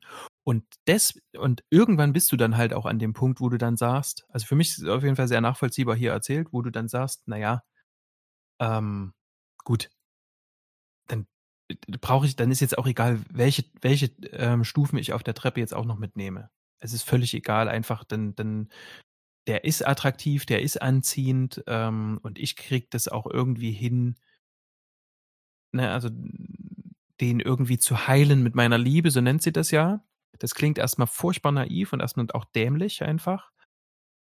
Ja, also wurde gerade äh, angesprochen, die Liebe ist aber ist im letzten Band äh, das Thema. Sie hat ja vorher im zweiten Band schon mehrere Sessions mit dem arbeitet und da ist, glaube ich, wirklich doch der Grundgedanke nicht, dass sie ihn liebt, sondern ganz einfach die Tatsache, sie erliegt der Selbsttäuschung, dass der Mann tatsächlich Hilfe will und annimmt. Sie begreift ja. halt nicht, dass er sie manipuliert. Also ähm, und das muss ich sagen, das ist, wenn man jetzt ein bisschen unbedarft da, äh, dran geht äh, äh und es sich nicht mit den Figuren ankennt, es fällt einem unbedarften Leser auch am Anfang nicht so auf, dass der Joker so manipulativ ist. Also, also dass er dieser wirklich, manip äh, mhm. wirklich so manipuliert. Jetzt so als Batman-Fan, wie die Geschichte kennen, klar, wissen wir das, aber es ist sehr interessant, äh, wie die Beziehung zwischen den beiden halt äh, da dargestellt wird und so weiter. Die ist ja. Ähm, Obwohl ich ja, sagen muss, Harleen selber bemerkt, dass die manipuliert wird am Anfang. Am Anfang ja. Also die sie lässt sich da nicht drauf, die lässt, die fällt da nicht äh, gleich drauf rein, auch nicht im zweiten Band. Also das dauert schon eine Zeit lang. Ähm, ich meine, ne, der zweite Band endet dann Ach nee, entschuldige, der erste Band endet damit, dass sie ihn dann Mr. J nennt, weil er das Richtig, will, damit sie Zugang zu dem findet. Und das ist die erste Manipulation, die sie tatsächlich einfach ja. eingeht, damit sie Erfolg hat. Ja, weil sie ist ja der Meinung, sie, sie bekommt ja halt äh, zu keinem Patienten äh, Zugang. Das ist ja nach dem mhm. Motto, äh, das ist ja so dieses berühmte Schweigen der Lämmer-Prinzip, quid pro quo. Absolut. Ne? Also nach dem Motto, äh, du willst was von mir, dann musst du mir erst ein Stück von dir geben, dann kriegst du was von mir. Mhm. Und hier ist es halt dieses, äh, gib mir das Mr. J. Und damit ist ja im Prinzip, ähm, ich sag mal, das ist ja so das Gefährliche an so einer Geschichte. Damit wird der Joker ja zur Person für sie. Er wird ja nicht mehr das Objekt zum Studieren, sondern er wird mit diesem Mr. J wird er zur Person. Mhm. Und da hast du dann schon dann kannst du nicht mehr unbeteiligt sein. Ich glaube, in dem Moment, wenn du anfängst, das Objekt deiner Untersuchung äh, als Person zu sehen, bist du, glaube ich, äh, auf, auf dem Weg, der unter falsch ist, also falsch werden könnte. Ja, weil ja, sie, hm? weil sie versucht ja halt das Menschliche in ihm zu sehen. Ne? Das ist ja auch ganz klar. Ähm, gut, obwohl es sich um Empathie, ne? Ja, ja. ich meine, es ist Mitgefühl, ne? Du musst, ja dich ja dem irgendwie auch öffnen oder dem ja auch irgendwas Empathisches anbieten, damit dir der, mhm. damit du überhaupt sehen kannst, ob der jetzt selber da auch äh, empathisch ist oder eben nicht. Mhm. Naja, die ist am Anfang, glaube ich, der fängt ja dann an, so, wie es eben auch so für so Gurus ähm, und Sektenführer und was auch immer ähm, typisch ist, fängt er ja dann auch an, so seine Philosophie auszubreiten, ne? Mhm. Also von wegen, das ist sowieso eine Stadt der Monster und ähm, äh, Batman ist quasi der Feind von uns allen und so. Und das findet sie am Anfang doof, was der da erzählt und lässt sich da nicht drauf ein. Aber die hat ja am Ende quasi nur noch Sessions mit dem. Ja, sie bekommt ja nichts anderes mehr mit. Das ist ja dieses Fokussierung ist ja äh, alleine. Was was, denke ich mal, auch wieder mit, mit forciert wird durch die Ignoranz der anderen. Das ist genau. ja zum Beispiel auch, auch, auch, auch ein Hugo Strange, ne, der ja dann irgendwann mal sagt, hier, nee, äh, das kannst du nicht machen, der, der ist total gefährlich, lass es mhm. bloß sein. Und wenn du es weitermachst, hier, unterschreib mir eine Verzichtserklärung, äh, äh, äh, damit du uns nicht verklagen kannst. Äh, und, und, so. und ich sag mal, äh, das führt ja letztendlich dazu, dass sie äh, A, kaum noch eine andere Möglichkeit hat, mit anderen was zu machen und B, kommt natürlich schon noch dieser Gedanke, jetzt erst recht. Nach dem Motto. Das ist ja eine der wichtigsten äh, ja. Sachen, die, diese dann, da, durch diese Ablehnung der anderen mit dieser Untersuchung, da kommt er es recht, jetzt, jetzt erst recht, jetzt mache ich erst recht weiter mit dem. Und das finde ich ja auch faszinierend. Ähm, dass dann die letzten, die, die, die Sessions immer weiter und sie erkennt relativ äh, schnell, dass es keine Sessions mehr sind, keine Sitzungen mehr im klassischen Sinne, mhm. sondern dass, dass, dass das Dates sind. Ja. Ne, also genau. das ist, das erkennt sie ja auch. Also das ist, da ist sie also, ich sag mal, äh, die, die, die ist sehr lange immer noch selbstreflektiv, ne, und erkennt also auch tatsächlich diese Fehler, die sie macht, aber sie macht sie damit voller Absicht, weil sie im Prinzip von außen auch dazu gezwungen wird, sie zu machen und so weiter. Weil alle anderen sagen, nee, kannst du nicht, darfst du nicht, musst du nicht. Und dann kommt ein bisschen dieser Trotz und dann aber trotzdem immer noch so, ja, hat sie eine Zeit lang die Kontrolle darüber. Ich finde es schön, dass du gerade gesagt hast, dass sie von außen dazu gezwungen wird. Ähm, das Schöne ist, was, äh, was glaube ich, Jage sehr schön darstellt. Ich meine, dieses ganze Werk heißt Harleen, ne? Mhm. Und das, was wir tatsächlich erleben, ist so, wie hat Harleen das erlebt? Richtig, also, ja. Ne? Also mhm. auf der einen Seite sehen wir die Reflexion äh, aktuell, ne? also wie, wie sie es gerade erlebt, von, von Stufe zu Stufe. Aber das wird auch immer so aus äh, von der ähm, von der Stimme aus der Zukunft kommentiert. Ne? Also mhm. die, die schon Harley Quinn ist, blickt nochmal zurück und sagt, ja, dann ist das passiert, dann ist das passiert. Ähm, da hätte ich äh, schon mal aufhören sollen, aber da war ich schon reingefallen oder wie auch immer. Ne? Also gerade so in den ersten zwei Bänden ähm, setzt er das auch sehr schön ein. Im letzten Band ist es ganz schön ähm, drüber, da kommt es viel zu oft, wo es nicht hätte sein müssen, ist aber auch egal. Mhm. Ähm, und was eben das Schöne ist, ist, die wird nicht grundsätzlich dazu gezwungen, aber das ist der Eindruck, den sie auf jeden Fall hat. Mhm. Und du als Mitlesender gehst den voll mit. Also du sagst ja, okay, niemand nimmt die für voll, niemand ähm, unterstützt sie in irgendeiner Art und Weise, aber sie fragt auch nicht besonders danach. Ne? Ja, nein. Dann, hm? Also das, das ist so ein, das ist sehr schön ausgewogen. Das finde ich eben toll, weil es eben nicht so dieses ist, es ist entweder nur von innen oder es ist nur von außen, sondern es ist eben so ein, so ein Eindruck, der sich mit der Zeit so ergibt, weißt du? Ich halte das sogar für sehr realistisch, weil ich bin Absolut. der Fest, ich bin jetzt von der festen Überzeugung nach diesem Motto, äh, der hat mich dazu gebracht oder der, das ist nur ein Satz, der oberflächlich ist, weil Fakt mhm. ist natürlich, wie ich selbst erlebe und äh, ja, der, ich bin der festen Überzeugung, der Druck der von außen aufgebracht ist, oft, denn nehme ich ja unter Umständen stärker wahr, als er tatsächlich gemeint war, weil wie gesagt, wenn mein Vorgesetzter mich einfach nur ignoriert, kann ich das mhm. trotzdem als Druck empfinden, der mich dazu motiviert oder wo ich den Eindruck habe, äh, ich muss mich noch mehr pushen und in Wirklichkeit ignoriert er mich einfach nur, der will eigentlich gar nichts von mir, äh, mhm. äh, aber ich nehme das so wahr. Das ist, wie du schon sagtest, das ist schön. Es ist ihre Version der Geschichte. Absolut. Also, ne, so, ja. Und das, und das finde ich also auch tatsächlich äh, wirklich gelungen. Und da bin ich auch bei dir, gegen Ende wird es halt einfach ein bisschen zu viel. Also wir, mhm. Da hast du recht, da ist, war, war nicht alles nötig. Aber mir gefällt halt der Punkt einfach, dass sie während dieser Sitzungen halt auch am Anfang immer noch eine Form der Kontrolle hat. Ja. Und er auch ganz klar bewusst ist, dass er da Dates draus macht äh, äh, und so weiter. Äh, und, und ich glaube, da kommt jetzt auch wieder so ein bisschen dieses sexuell Unterdrückte so ein bisschen raus und so weiter. Dieser, dieser, dieser, dieses Spiel mit dem Feuer, was sie da betreibt, ne? Mhm. Das, das erinnert mich so ein bisschen ich sag mal in Anführungsstrichen, äh, das hört sich jetzt bescheuert an, an pubertierende Mädchen und Jungs, die sich anfangen auszuprobieren, auszutesten, wie weit sie eventuell gehen können. Ich glaube, das ist gar nicht ihr Ansinnen, das so weit kommen zu lassen. Mhm. Aber sie merkt, dass er da was macht. Und dann hast du ihre Vorgeschichte, wie du, wie du schon sagtest, arbeitsorientiert, leistungsorientiert und so weiter, das Mauerblümchen und so weiter. Und dieses Spiel mit dem Feuer, das, was sie da treibt am Anfang, bin ich fest von überzeugt, das macht sie erstmal, ohne jetzt weiter diesen Hintergedanken zu haben, dass das dann irgendwann so umkippt. Es gibt ähm, eine sehr schöne Szene, die das so ähm, unterstreicht. Ähm, Joker sagt irgendwann zu ihr, ich glaube, das ist im zweiten Band, Joker sagt irgendwann zu ihr in diesen Sitzungen, ähm, Ach Mensch, ich würde dich einfach gerne nur mal lächeln sehen. Eines ja. Tages möchte ich dich mal lächeln sehen. Und dann genau. gibt es diesen, diesen, diesen Moment, wo sie vorm Spiegel steht. Da sieht sie auch ziemlich sexy aus quasi. Ne? Mhm. Ähm, JH extra so gemacht, steht sie vorm Spiegel, macht so ihr Haar zurück und lächelt so unvermittelt in den Spiegel und bemerkt, das mhm. macht sie quasi für ihn, also für die mhm. Vorstellung von ihm.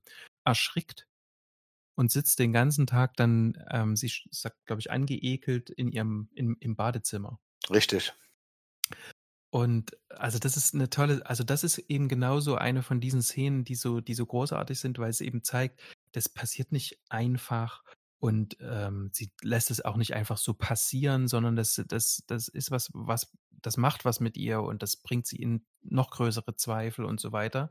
Und als sie eben, und das ist eben das Schlimme, es gibt dann immer mehr solche Gelegenheiten ähm, oder solche Begebenheiten und sie fängt dann eben an, das mit diesem, mit dem Alten, mit dem Zerstörerischen weiter zu kompensieren, wie mhm. schon gesagt. Und das ist dann ein Teufelskreis. Du, die kommt da alleine nicht mehr raus. Und nee, das ist, ist, mir schon klar. Nein, ich denke auch, so was, was dann noch damit angedeutet wird oder was, was da ganz klar oder für mich so zumindest drinsteckt, ist, ähm, ja, die ist am Anfang unscheinbar, ja, die ist intelligent, ja, aber das, was aus ihr wird, mhm. das ist trotzdem steckt in ihr drin und wie andere was absolut Gutes aus einem Menschen rausholen können, mhm. holt er diese Seite aus ihr raus. Und, sagt, und ich stelle mir immer vor, wäre das eine andere Person, wird Harley Quinzel nicht den Joker versuchen zu heilen und zu helfen, sondern Bruce Wayne. Wie meinst du das? Das habe ich nicht verstanden. Das, das, also wird jetzt, wird sie anstatt jetzt den Joker versuchen zu heilen, ne? Also ja. Äh, zu analysieren sondern einen Bruce Wayne, der da jetzt mhm. diese Rolle einnehmen würde, mhm. dann wird halt kein, keine Harley Quinn zum Schluss rauskommen. Da wird vielleicht dann so eine Art Batgirl und so weiter rauskommen und so Ach, weiter. Mhm. Weil, äh, ich sag mal so, der Joker fungiert ja als, als Spiegelbild. So, und dieser Spiegel, und das ist ja, das macht Sellechen, der arbeitet ja tatsächlich mit Spiegel in dem Comic, also auch. Mhm. Sie, sie, betrachtet sich, wie du sagst, das ja auch immer im Spiegel und so weiter. Und der Joker ist ein Spiegelbild, aber ist ein Spiegelbild von der Seite von ihr, die sie erstmal nicht wahrhaben, die sie gar vielleicht gar nicht kennt oder die tief in ihr vergraben ist. Und wie gesagt, es gibt halt Personen, die holen das Schlechteste aus einem raus. Mhm. Und es gibt Personen, die können das Beste aus einem rausholen. Und egal was, mhm. egal was, die Frage ist, Harley Quinn was sieht sie als ihr Bestes, als ihr Schlechtes an? Und ich glaube, das ist eigentlich so eine schöne Pointe der Geschichte. Äh, äh, das, was zum Schluss rauskommt, ist das wirklich das Schlechteste, was in ihr drin war? Oder ist es vielleicht das Beste, was in ihr drin war? Na gut. Kommt drauf an. Ich, ich würde es gar nicht so, aber ich würde dir gar nicht so zu 100% zustimmen. Ja, ist ja ich denke so, ähm, also zumindest nach dem, wie Jajic das hier darstellt, ne?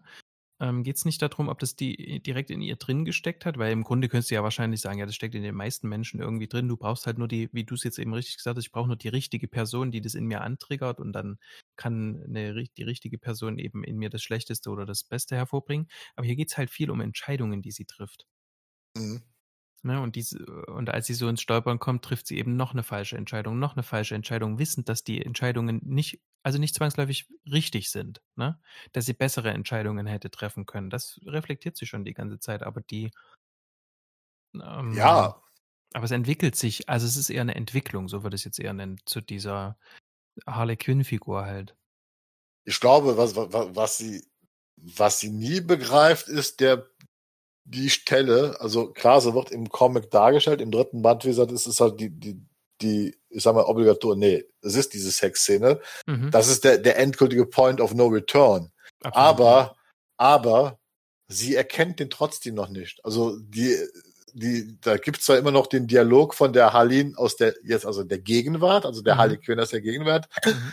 Aber das ist der Punkt, wo sie nicht mehr in der Lage ist zu erkennen, dass da dieser Punkt überschritten war. Sie ist also immer noch äh, tatsächlich überzeugt. Und das finde ich sehr schön. Hm? Dass wie sie das, wie, wie, wie Sage die Szene auf, aufbaut, ist, äh, sie ist ja der festen Überzeugung, dass sie die komplette Kontrolle darüber hat. Über, über, über den Joker, dass sie das macht. Sie ist, geht ja da rein, okay, und jetzt machen wir ein richtiges Date daraus und so weiter. Und sie ist der festen Überzeugung, dass sie da die komplette Kontrolle darüber hat. Und sie hat überhaupt nicht begriffen, nee, es ist genau andersrum inzwischen. Du hast ja. es nicht gemerkt. ja, ich glaube, am, am Schluss ist es auch egal. Ja, es ist ihr, glaube ich, auch egal. Das ist, das, das ist, was eben so, was ich so provokativ gesagt habe. Ist das jetzt mhm. wirklich das Schlechteste, mhm. äh, was da erst rauskommt, oder ist jetzt zum Schluss irgendwas? Naja, was da. wir, was wir über die ersten zwei Bände sehen, ist ja eine Frau, die ähm, dadurch, das haben wir jetzt nur schon hundertmal beschrieben, dass die, dass die nicht unterstützt wird und dass sie mhm. ähm, keinen Erfolg hat und so, die leidet ja. Ja, natürlich. Und auch durch die, auch durch dieses, dieses Erlebnis, was sich immer wieder neu abspielt und immer schlimmer wird, so in ihren Vorstellungen, also das steigert sich ja auch, hat ihn hohen, hohen Leidensdruck. Und irgendwann gibt die quasi auf, und das ist ab Band 3. Mhm. Sie gibt ja. sich dem Joker hin und ja. wahrscheinlich, also das vermute ich jetzt einfach mal, ne, wahrscheinlich weiß sie so im Hinterkopf, okay, das ist jetzt eigentlich eine Illusion, die ich mir hier schaffe. Mit liebenden Joker heilen oder was? also, ne? Ja. Ähm, und ich glaube, an dem Punkt ist es einfach egal. Einfach nicht mehr leiden wollen. Und das ist so, das ist sehr menschlich. Also es ist grundsätzlich sowieso eine sehr menschliche äh, Story, sehr nachvollziehbar, wie Menschen eben so funktionieren. Na, ne, und die will einfach nicht mehr leiden. So einfach. Ja. Und, ähm, wolltest du dazu noch was sagen? Nö, bin ich bei dir. Das ist, äh, es ist eine schöne Erklärung dafür einfach. Also eine, eine der möglichen Erklärungen. Das kann man ja letztendlich äh, in vielerlei Hinsicht interpretieren. Wie gesagt, äh, ich mag halt einfach diese Idee, dass sie da wirklich eine Zeit lang ähm, selbstbeherrscht ist, mhm. wie sie das macht, äh, was auch wieder so ein bisschen für diese starke Frauenfiguren in Comic steht. Also nach mhm. dem Motto, ähm, man hätte das ja wirklich von vornherein komplett nur plakativ doof machen können, nach dem Motto hier, ne, äh, armes, äh, verhätscheltes Ding, bla bla bla bla. Ne, nee, nee, also sie wird also, obwohl sie, wie gesagt, so unscheinbar geschützt ist, also die ersten zwei Bände ist sie eine faszinierende, trotz allem starke Figur. Die hat zwar Selbstzweifel und so weiter, aber sie ist ja auch, wie gesagt, äh, immer wieder dieses Aufrappeln aus diesen mhm. Selbstzweifeln, aus diesen, ne, wie gesagt, diese, diesen Sauforgien und so weiter wieder aufstehen. Wir können nicht schaffen. Also es ist, ist eine faszinierende, sehr schillernde Persönlichkeit. Also, so, und dann kommt halt Band 3. So, was, was mich aber hier, hier generell stört, und das ist, obwohl es Band 3 eine Rolle spielt, das ist so, so ein Punkt, wir haben die eben schon erwähnt, ähm, ich mag die Harvey Dent-Geschichte nicht. Mhm. Weil? Weil ich sie unnötig finde. Hm. Auch für den dritten Band, ne, äh, den Twist am Ende, äh, ist es arg konstruiert, in meinen Augen. Ja, hätte man anders inszenieren können, ja. Hätte man anders inszenieren können. Und äh, was ich finde ist, ähm, wo du sagtest, dass der dritte Band so holter die Polter ist. Ähm, ich hätte mehr einen subtileren Übergang mir gewünscht zu Harley Quinn. Ja. Ich hätte lieber diesen Subplot mit Harvey Dent. Das sind, glaube ich, glaube ich, wenn das Gesamtwerk das sind vielleicht 20 Seiten oder so weiter, mhm. die mhm. dafür verwendet werden. Äh, die hätte ich lieber gesehen, um diese Geschichte weiter mit, weiter mit ihr einen weicheren Übergang zu finden. Mir ist der Bruch in Band 3 ja, ich weiß, es arbeitet auf diese Sexszene hinauf, the Point of No Return, aber A kommt der mir ziemlich abrupt konstruiert da jetzt rein. Also, äh, Na gut, ist ja ziemlich am Anfang.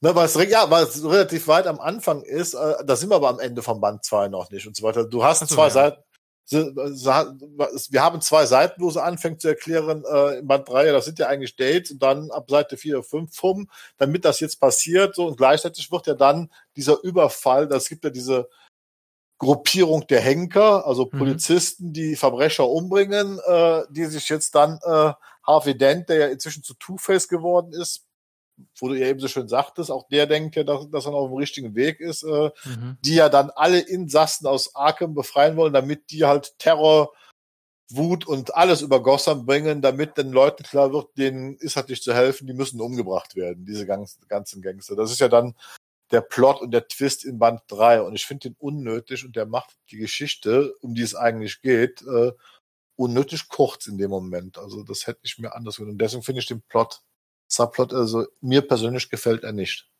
Muss ich ganz ehrlich sagen. Ist für mich auch ein Fremdkörper, ein bisschen. Ja, genau, ein Fremdkörper ist, glaube ich, das richtige Wort. Das war ja. schon in Band 2 irgendwie so, als es dann eben ja. ähm, um, um seine Verwandlung geht, ne? Mhm. Das ist ja auch was, was, was, was Harleen quasi erstmal überhaupt nicht äh, aktuell erlebt, sondern die sieht es im Fernsehen. Mhm. Zu denken, okay, kannst es auch lassen einfach. Also am Ende, mhm. ich meine, den, den, den Harvey Dent-Charakter so im ersten Teil nicht schlecht. War, war in Ordnung, ja. Ne, gebe ich auch bringt so. eine gute Perspektive mit rein und so. Vielleicht hätte man das auch noch irgendwie vertiefen können, aber nein, der muss jetzt hier noch zu Two-Face werden irgendwie. Mhm. Und ähm, was ich muss ganz ehrlich sagen, mir hat diese ganze, dieser ganze Arkham-Überfall, das hat mir gefallen. Ich mochte, dass dort quasi die Türen aufgemacht werden und plötzlich dieses dieses schillernde Haus, was ähm, sie immer so großartig fand und was hier überhaupt nicht dargestellt ist, wie normalerweise in den Comics. Also, das ist irgendwie so eine, so eine düstere Irrenanstalt und äh, ne? also auch wie es in den Arkham-Spielen ist, dass man äh, quasi einen Grusel hat, wenn man da durchgeht, sondern das ist halt ein, ein Gefängnis mit ähm, psychisch, psychisch gestörten Tätern zum Teil. Äh, dann wird es richtig düster und es wird ja auch richtig böse und blutrünstig und so, spätestens als Killer Croc ähm, mit blutverschmiertem Mund durch die, durch die Anstalt äh, rennt und so weiter. Aber ich, also ich weiß auch nicht, warum man das mit Harvey, warum das notwendig war. Das Problem ist ganz einfach, äh, ich weiß, die Black Series richtet sich an Erwachsene. Ja. Das ist ja auch gar kein, kein, keine Frage. Black Label. So. Mhm. Black Label halt, aber wie gesagt, äh, und da habe ich auch den Eindruck, ich glaube, das ist auch. Also ich glaube, das war nicht der ursprüngliche Plan, das so zu machen. Also das wirkt für mich so nach dem Motto, dass da Redakteure gesagt haben, wir müssten da jetzt aber auch so ein bisschen äh, nochmal Action reinbringen. Äh, okay. Und, und, und, und so, also so habe ich das zumindest für mich gelesen. Also es, weil, weil, weil es einfach so arg konstruiert wirkt. Also wir müssen jetzt Action, vor allen Dingen, weil wir müssen nochmal Batman reinbringen, ne? weil wir hatten ja auch im Band 2 haben wir Batman reingebracht, indem mhm. wir halt, äh, das sieht, das müssen wir auch im letzten Band nochmal Batman reinbringen. Ähm, das ist schön für Batman-Fans, dass wir Batman sehen, aber de facto, de, de facto hat, hat er äh, ab Band 2 keine bemerkenswerte Funktion mehr. Also er ist mhm. nicht wichtig. Er ist nicht wichtig für die Geschichte, die jetzt äh, Harley Quinn und dem Joker betrifft. Hat er, oh. hat, also vielleicht nicht vom Anteil, in dem er vorkommt. Oder beziehungsweise von, von seinem tatsächlichen Auftreten her. Aber der ist schon. Also ich finde, Batman hat hier, hat hier schon einen großen Anteil so im, im Kopf von, von, von Harleen. Weißt du, was ich meine? Ja, ich weiß, was du meinst. Ich finde ja auch, das ist ja, äh, wie sie ihn erlebt, ist ja auch äh, im ersten Band äh,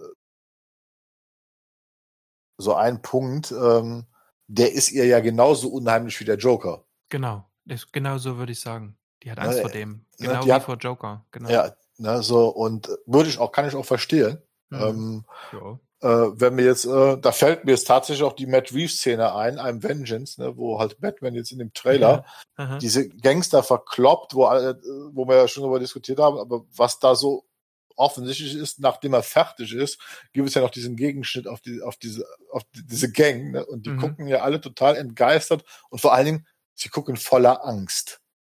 Ne? Genau. Also das, das, und das ist also, da denke ich mir immer, ja, so, äh, wenn ich jetzt nachts einem Typen Fledermaus, Fledermauskostüm begegnen würde, würde ich das erstmal auch lächerlich empfinden. Aha. Aber wenn ich denen dann zugucke, wie der anderen Leuten die Scheiße aus dem Körper äh, prügelt, ähm, mhm.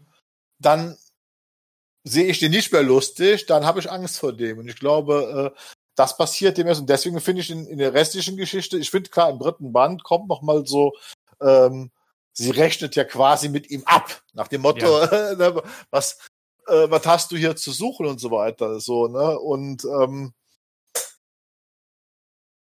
naja, ich, äh, im zweiten Band spielt er tatsächlich, finde ich, auch nochmal eine wichtige Rolle. Da sieht der, ähm, die darf ja dann mit Commissioner Gordon reden, der allerdings völlig überfordert ist, weil ja eben diese, diese Henker da durch Gotham äh, schwadronieren. Marodieren so rum. Und dann trifft er, dann, dann macht er Harleen ja bekannt mit Batman oben auf dem Dach. Mhm. Und Batman und Bruce Wayne unterstützt ja ihre Forschung. Ja. Aber Batman quasi gibt ihr zu verstehen, ähm, ich kann mit Psychiatern nichts anfangen. Ja, hab, aus einem anderen Grund, aber glaube ich. Genau, ne, das, das, also das ist nicht der gleiche Grund wie bei Harvey, das finde ich ja. auch schön rausgearbeitet, sondern es ist wirklich so dieses Typ, genau, genau, der wird sich erstens selber schützen wollen und zweitens ist das, ich habe hier, ich hab hier einen Job zu tun, ne? Also ich komme jetzt hier nicht her, um mit dir über deine Studie zu quatschen, sondern ähm, da sind hier irgendwelche Leute unterwegs, die ich aufhalten muss, ne? Und da ist er natürlich wenig hilfreich für Harleen. Und eher abweisend. Und das unterstützt natürlich nochmal so dieses Bild von, es macht sie vielleicht, macht ihn vielleicht nochmal ein Stück menschlicher für sie, weil sie fängt ja ihn dann auch an, so in ihren Träumen so abzulehnen und mehr zum Joker hinzutendieren. Mhm. Stimmt, ist eigentlich auch interessant, ne? Also ihn lernt, ihn lernt sie ja quasi jeden Tag kennen, den Joker, mit dem kann sie noch ein bisschen mehr reden und, äh, ne? Und für, der wird für sie immer menschlicher. Und Batman, den sieht sie nur so ab und zu und der ist so abweisend, also entfernen sie sich mehr von Batman hin zum Joker. Der ist unmenschlich, der wird halt auch ja. unmenschlich gezeichnet. Das ist ja genau. auch der erste Auftritt, wie sie ihn erlebt und so weiter. Sie erlebt ihn ja als Ungeheuer in Anführungsstrichen. Ne? Ja. Und äh, das finde ich ja auch, äh, das ist ja dann, wenn er dann wieder auftritt, auch im dritten Band, äh, in der Silhouette, wo er gezeichnet wird und so weiter. Äh, klar, sie redet jetzt mit ihm, er hat menschliche Züge und trotzdem ähm, wird sehr, äh, zeichnet ihn ja meistens bevorzugt bis auf die großen Panels von der Seite immer und so weiter. Und zwar mhm. immer so, äh, was ich interessant finde, und zwar immer weist das Gesicht in die andere Richtung. Also er guckt keinen an. Genau. Äh, ist, das, ist das aufgefallen? Also der, der guckt in diesen Seiten nie einen, der, der guckt immer so ein bisschen weg, so ein bisschen. Und da habe ich mich die ganze, ganze gefragt, ist das jetzt so weil ich die Schokoladenseite von Batman zeigen will oder, oder will ich diese, diese Distanzierte zeigen? Weil wenn du ihn von vorne siehst, hat er diese leuchtenden Augen. Stimmt. Und da ist er, da ist er eh unmenschlich und so weiter, ja, ne? Ähm, allein durch diese, diese leuchtenden Augen sind ja tot irgendwie und so weiter. Es ist ja, aber ich fand es so, Äh, das stimmt ja. unmenschlich, du hast recht. Aber es gibt, es gibt ein Panel, da stehen sie quasi vor dem Bettsignal beide, da reden sie miteinander. Aber es ist ganz mhm. kurz und dann lässt er sie quasi schon wieder so stehen. Ja, dieses typische Batman-Verhalten. Ja, genau. Was, was, was, was, genau der, der, läuft dann weiter zum, zum Gordon, weil das eben, ne, das ist jetzt eben der Typ, um den es geht. Mhm, ja. Aber ich möchte deine Enttäuschung zum Ende teilen.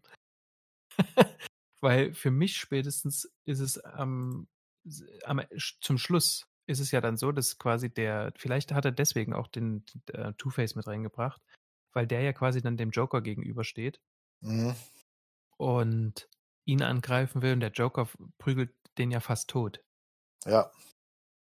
Und jetzt hält Harleen den Joker auf, Two-Face tot zu prügeln. Und dann kommt der Bronson dazu, also dieser ähm, der Wächter, ja, ja. Der Wächter, über den wir schon gesprochen haben, der, der, der Beamte dort drin. Ja.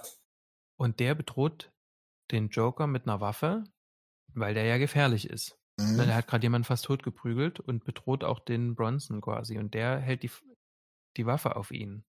Und jetzt sagt die Harleen quasi, hey, stopp. Ne, zieht von jemand anders die Waffe raus, der am Boden liegt, ich glaube von Two-Face, und sagt dann, hey, stopp, ähm, bring den nicht um. Das, ne? Wir wissen ja, weil sie ihn liebt, aber. Hm. Ja. Und dann erschießt sie den da gibt es so einen Gegenschnitt ähm, in einem riesen Panel. Da gibt es so einen Gegenschnitt auf diese ganzen, ähm, auf die Liebe zum Joker und wie sie. Ja, ja, ich weiß, das ne? ist dieses Glaspanel. Genau. Ich habe es hier gerade mal auf, nochmal aufgemacht. Das ist mit eines. Ja? Eines der schönsten im, im, im, äh, im schlecht gezeichneten dritten Band ist es mit eines der besten. Das stimmt. Aber dass sie den erschießt, ist dort überhaupt nicht nachvollziehbar. Nee, nein, das, das ist, ist ja das Jetzt saß ich da und habe gedacht, so eine Scheiße.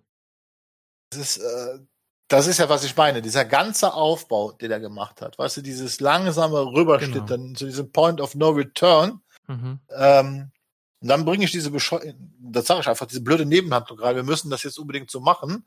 Mhm. Und dann kommt diese Situation, ähm, die wird ja nicht vorbereitet, gar nichts. Die kommt einfach so aus dem, äh, weil ja. ich das jetzt so, Wirkt so, so ja so, so konstruiert habe und deswegen und vor allen Dingen, ja, ich weiß, äh, Bronson ist ja einer der wenigen, der ihr sympathisch ist. Also sie findet ihn ja auch sympathisch, also äh, der äh, so nach dem Motto, ja, und jetzt wird sie zum Killer, indem sie halt die Person umbringt, den Arkham, also eine der wenigen Personen, der zu ihr gestanden hat.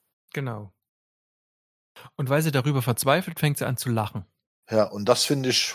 Ich denke, sag mal, Geht's ja. noch? ja. Also der, der baut die ganze Zeit ähm, eine Figur auf und erklärt uns, wie die psychologisch funktioniert. Mhm. Und erklärt, wie die Entscheidungen dazu führen, dass sie immer mehr abdriftet, alles, was wir bis jetzt hatten. Und dann mhm. erschießt sie diesen Typen, was schon schwer nachvollziehbar ist. Das hätte ich vielleicht mal noch irgendwie gekauft. Und dann sitzt sie da und dreht quasi durch, wird eine Irre. Ja, wird eine Irre und äh, also zwei Seiten. Hm? Und ich, ja, ich, also, hm? Ja, ist. Ich, ich sage deswegen irre, weil das ist ein Wort, das kann ich nicht leiden, also aus, ne, aus beruflichen Gründen. Äh, und das ist ja aber nur mal die Art, wie uns diese Figuren immer wieder dargestellt wurden, ne? Über Jahrzehnte. Und jetzt kommt der und macht eben keine Irre aus ihr, sondern eine, eine Person, die einfach fällt, so will ich es mal mhm. nennen. Und dann plötzlich wird also wird die zu so einem Abziehbild. Das macht überhaupt gar keinen Sinn. Und dann ist es vorbei. Und dann ja, ist der Band vorbei. Und es ist dann denkst, kann doch nicht wahr sein. Ja, und so, so hat ihr Kostüm an und lächelnd liegen sie sich in den Armen und mhm. man fragt sich so, why? Warum? Ja, ja warum? Ja, und ähm, das ist eigentlich sehr, sehr, sehr schade. Wie gesagt, das ist dann, wie gesagt, ähm, und das, das hat für mich begonnen, tatsächlich halt im zweiten Band, in dem ich halt diesen Harvey Dent Plot, weil der mhm. zieht sich da durch und der nimmt, der nimmt einfach diesen Raum ein und diese Geschichte hätte diesen Raum gebraucht, äh, um das anders darzustellen. Und, und dann, sag ich mal, dann kommt das nächste. Weißt du, das ist ja das zweite Klischee, was ich dann da so sehe, was ich dann überhaupt nicht mag. Das erste ist, in Anführungsstrichen, ja, wir spielen mit diesem sexuell frustrierten Mauerblümchen-Syndrom mhm. und lassen das äh, da kumulieren, wobei, da kriegen sie noch die Kurve, weil noch genug Stoff, anderer Stoff damit eine Rolle spielt. Aber jetzt mhm. habe ich das zweite Klischee direkt drin, den ersten, den sie umbringt, ist die einzige Person, die nett zu ihr war. Ja. Aber, aber diesmal habe ich null Motivation, warum sie das tut. Genau. so fatale Chance einfach. das in, stimmt. In, in, dem Moment. Und dann hätte ich dann lieber halt keinen Harvey Dent und hätte lieber eine Geschichte gesehen, weil was ich da auch so nicht nachvollziehen kann, das ist ja Paul Dean jetzt Mad Love genannt. Und für mich ist das eine blinde Liebe. Wie meinst du das? Ja, Liebe macht blind. Mhm. Und deswegen wird sie böse. Deswegen wird sie zur Mörderin. Nicht, weil da jetzt eine Bedrohung ist, sondern die wird für mich, wird Harley Quinn deswegen zur Mörderin, weil sie den Joker liebt. Mhm. Okay.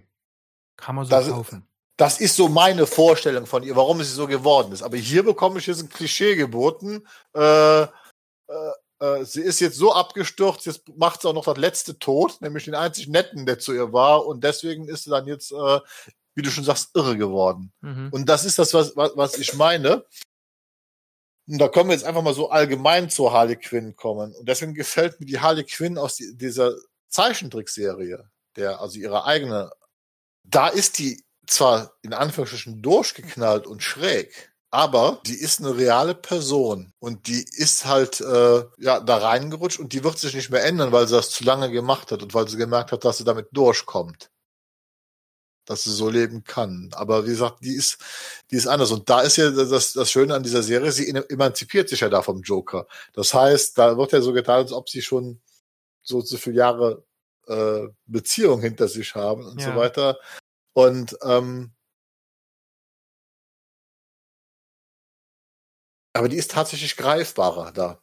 So schräg wie diese Serie ist, ich finde diesen Humor, den der, der, das extrem schwarzer Humor und so weiter Super drin. der Humor. Ja. Äh, und so weiter. Und trotzdem macht die sehr viel richtig mit der Figur. Ich meine, gut, ähm, worauf die, worauf die Serie natürlich aufbaut, ist Vorwissen, ne? Mhm. Das ja. hast du ja, das hast du ja hier nicht. Also, mhm. beziehungsweise, klar, jeder, der das liest, wird wahrscheinlich auch Batman-Fan gewesen sein oder was auch, oder ist Batman-Fan, aber ähm, das, das, da kannst du halt, was in der Serie auch viel passiert, ist ja auch, gibt ja auch Referenzen an DC und so weiter. Mhm. Ähm, die da aufs Korn genommen werden oder so, so Superhelden-Sachen. Was ich witzig finde, ist, das macht Cedric auch, was ja auch drauf, eine der wenigen interessanten, leider auch viel zu kurz gekommenen äh, Szenen in, in dem Buch ist, auch hier baut sie eine Beziehung zu Poison Ivy auf. Oh ja.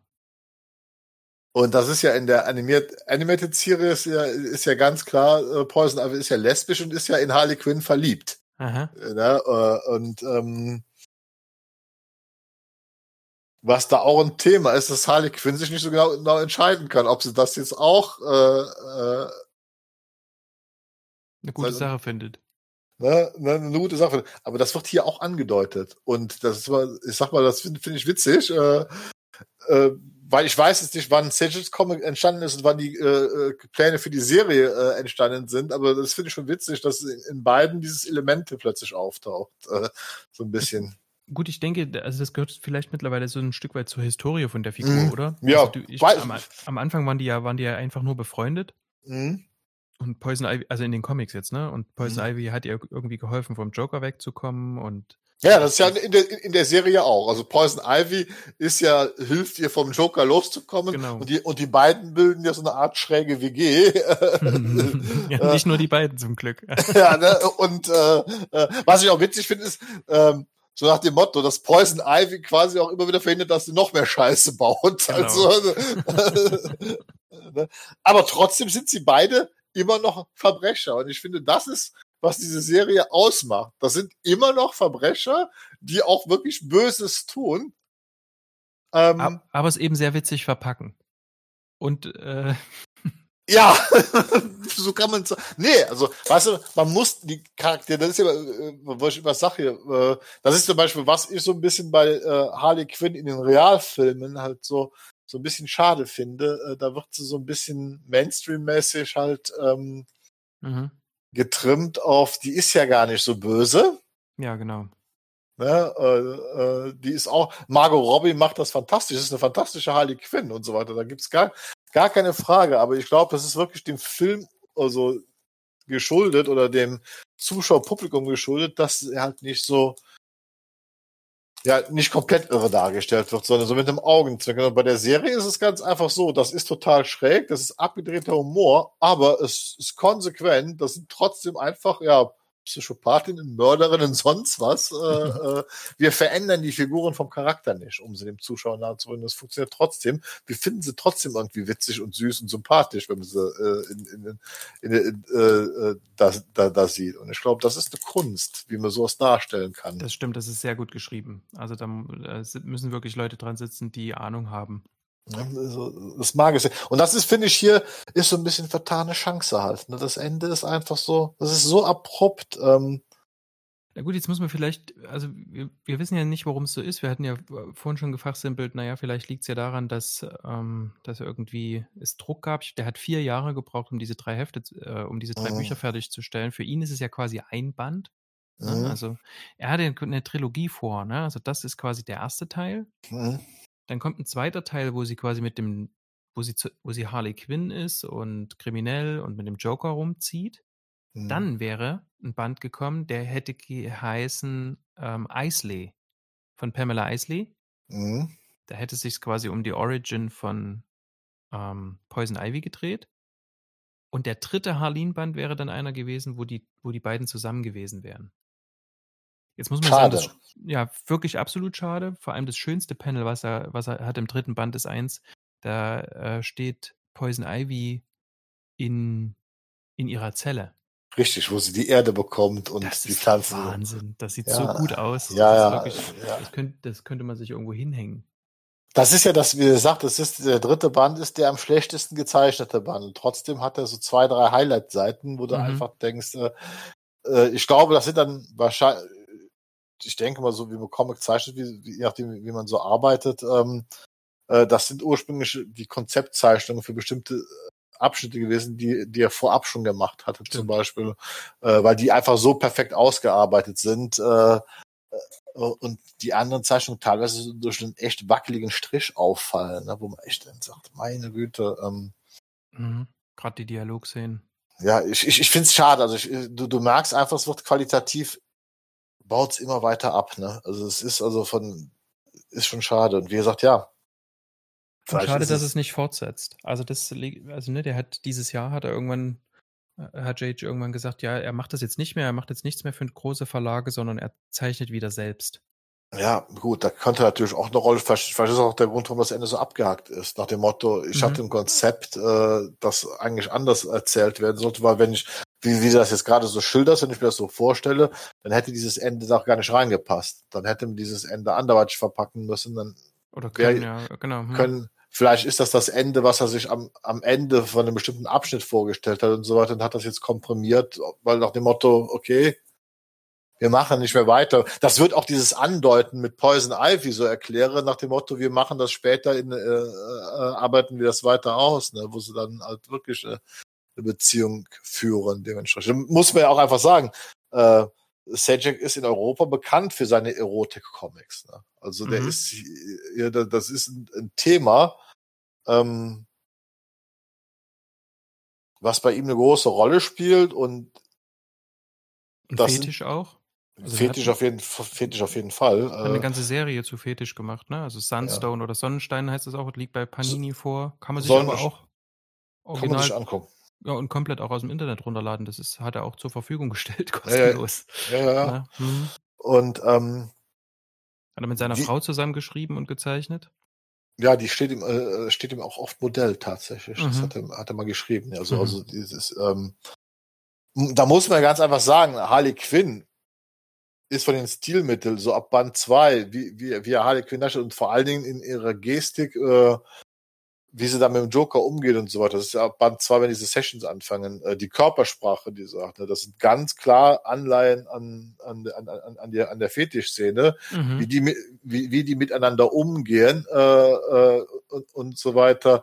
Äh, auch das sind Rollenspiele, die er da mal da da da, da zeigt. Ja, das sind da, das sind SM Rollenspiele, die wir da sehen, die er in zeichnerischer Form darstellen. Also ich denke mal,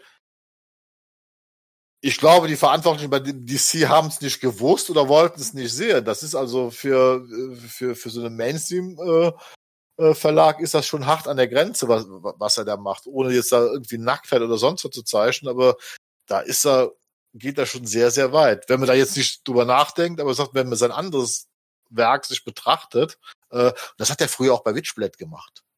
Das ja. ist also, bei, bei Witchblade hast du auch oft in, in den Actionsequenzen, die er da gezeichnet hat, ne, die haben auch immer was Rituelles hier so äh, äh, äh an sich.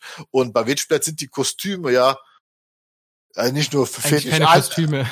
ne? das, das ist nicht nur fetisch angedeutet, das ist, äh, das ist SM-Fetisch in Reinkultur, was er da zeichnet. ja, ne? und, und die Einflüsse merkt man bei Halin auf jeden Fall. Die sind mir vor allem aufgefallen in diesen Sessions, habe ich gedacht, äh, ja, der zeichnet jetzt gerade Rollenspiele nach und so weiter, äh, äh, wie, wie in dieser Szene miteinander um, umgegangen wird. Mhm. Muss ich aber sagen, passt passt auch zu dieser Beziehung. Und da ist es wieder.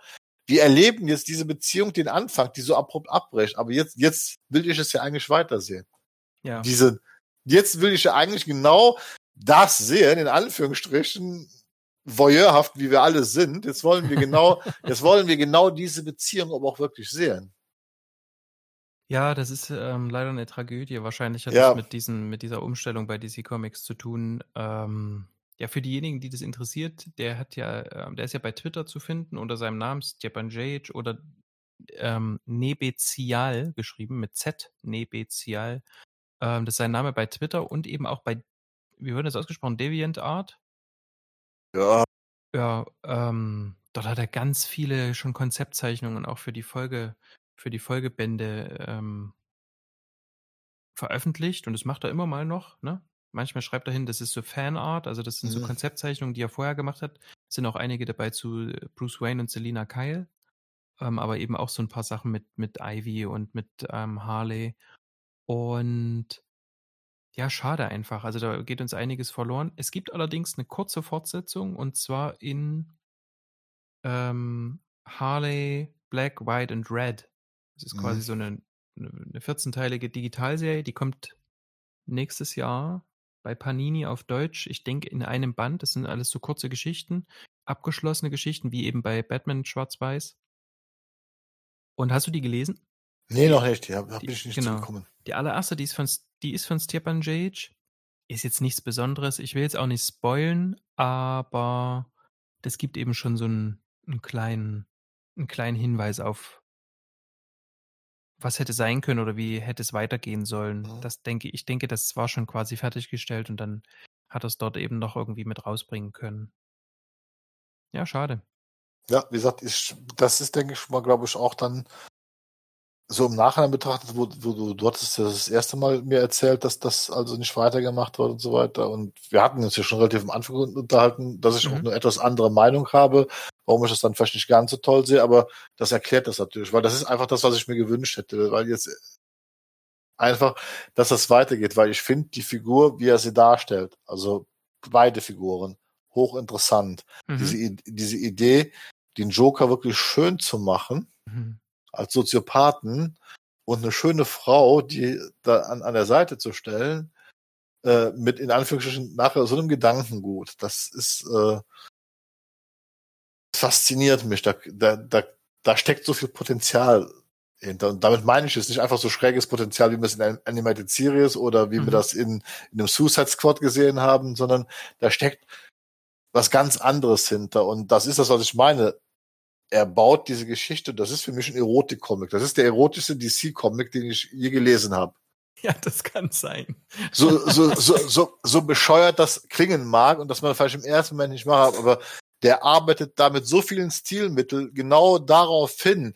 Äh, das ist auch, wie gesagt, mit diesen schönen Zeichnungen im ersten und zweiten Band. Das ist auch ein Trauerspiel, dass es im dritten so nachlässt. Aber wie gesagt, wirklich vielleicht aus Zeitdruck. Aber er spielt da einfach so auch vom Artwork her mit. Ne? Das ist, was ich meine, äh, die Kunst, Erotik zu zeichnen, besteht ja nicht darin, nackte Körper zu zeichnen, sondern die Kunst besteht darin, Erotik darzustellen, äh, ohne explizit zu sein. Und das beherrscht er perfekt. Das kann er super, ja. Ja, das ist, weißt du, wie er diese ersten Berührungen vom Joker und Harlin zeichnet und so weiter. Da denke ich mir nur, wow, ja, das ist Können. Da machst du was, ohne äh, das breit zu treten, weiß aber trotzdem jeder, was gemeint ist, was du da, da zeichnest. Das ist Spannung. Und er baut diese Spannung so auf und im dritten verpufft das dann so. Das ist so, das ist so tragisch Schade, irgendwie. Ja. ja.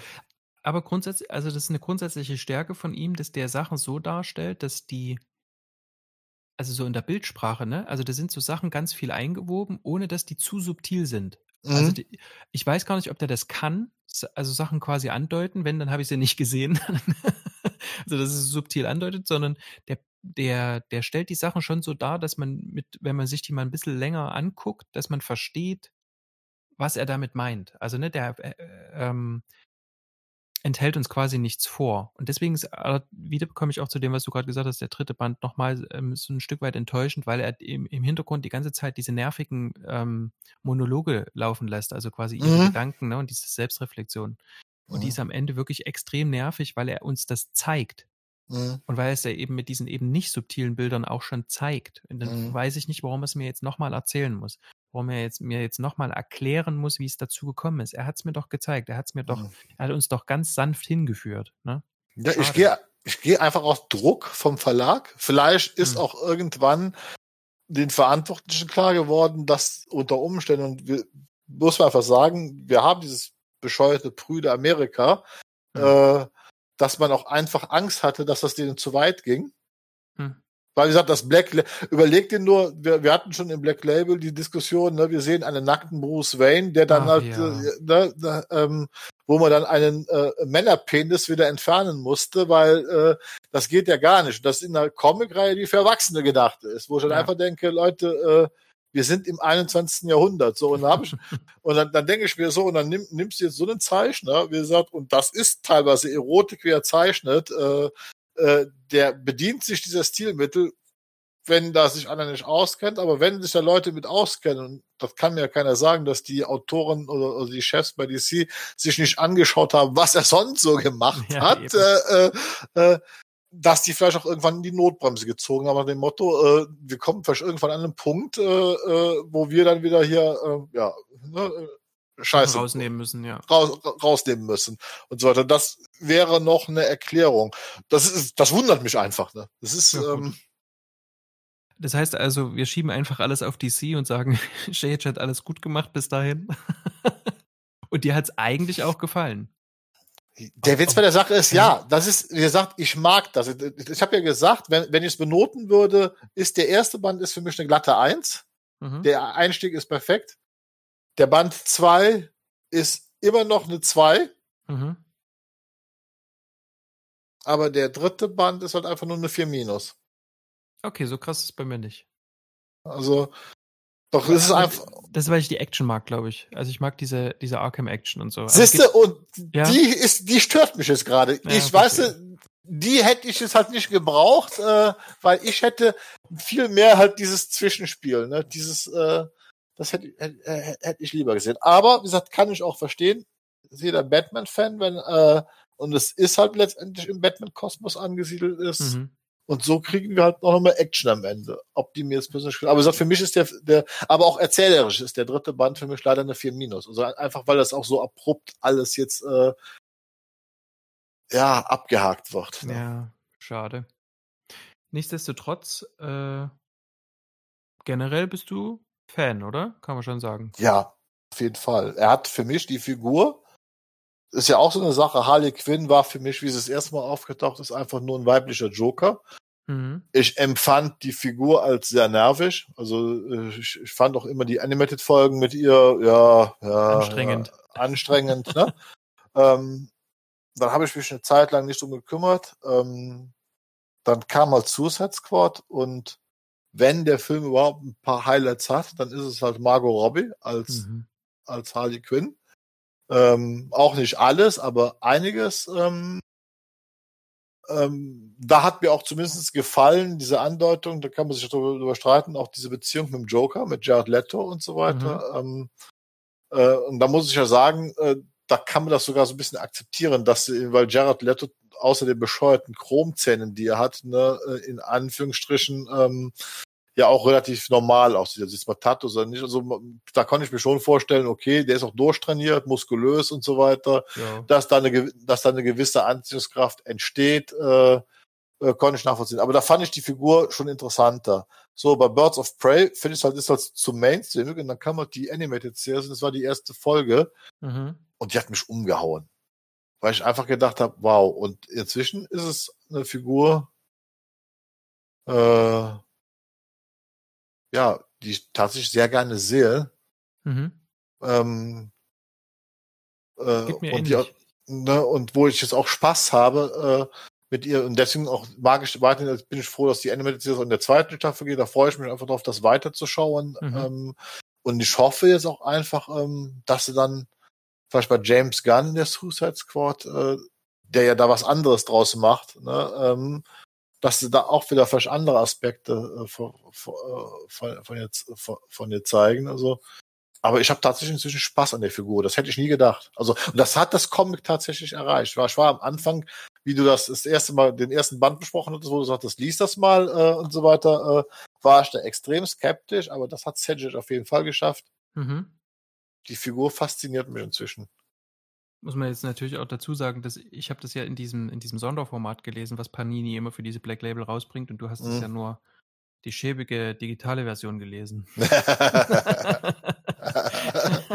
bin ja, ich, bin ja, sonst ein, ein großer Digital-Verfechter, aber das ist, äh, also hier ist es wirklich das auch wert, das in groß zu haben quasi. Ich hoffe, mhm. die, bis jetzt ist noch nichts angekündigt, die haben jetzt schon das Verlagsprogramm so, also Mai ist schon abgedeckt. Das gibt es immer noch kein Sammelband dafür. Das finde ich, mhm. Also enttäuschend. Ja, kommt bestimmt noch. Das ist, ähm, Mal gucken. Die Frage ist dann, ob uns das Black Label das erhalten bleibt. Ne? Bei DC, ich glaube eher nicht. Ne? Das ist, ähm, ja gut, aber da können wir jetzt natürlich äh, spekulieren, ob uns DC überhaupt erhalten bleibt. ich hoffe doch, ich hoffe, dass das nicht passiert, weil, ähm, wobei, es ist erschreckend, das ist mir heute aufgefallen äh, in den Supermarktkiosk, also in den Supermarktzeitungsständen ne, von Panini, ne, mhm. siehst du keine DC-Sachen mehr. Also zumindest hier nicht. Du siehst nur die Marvel-Sachen, also Spider-Man, Avengers und so weiter. Die laufen noch bei den Comics mit. In den Comicläden, ja, gibt's auch die mhm. DC-Sachen, aber so im normalen Kiosk äh, ist bei von Panini hier in der Gegend nur noch Marvel präsent. Ne? Naja, gut, vielleicht, weil die durch die Filme ziehen, ne? Wer weiß.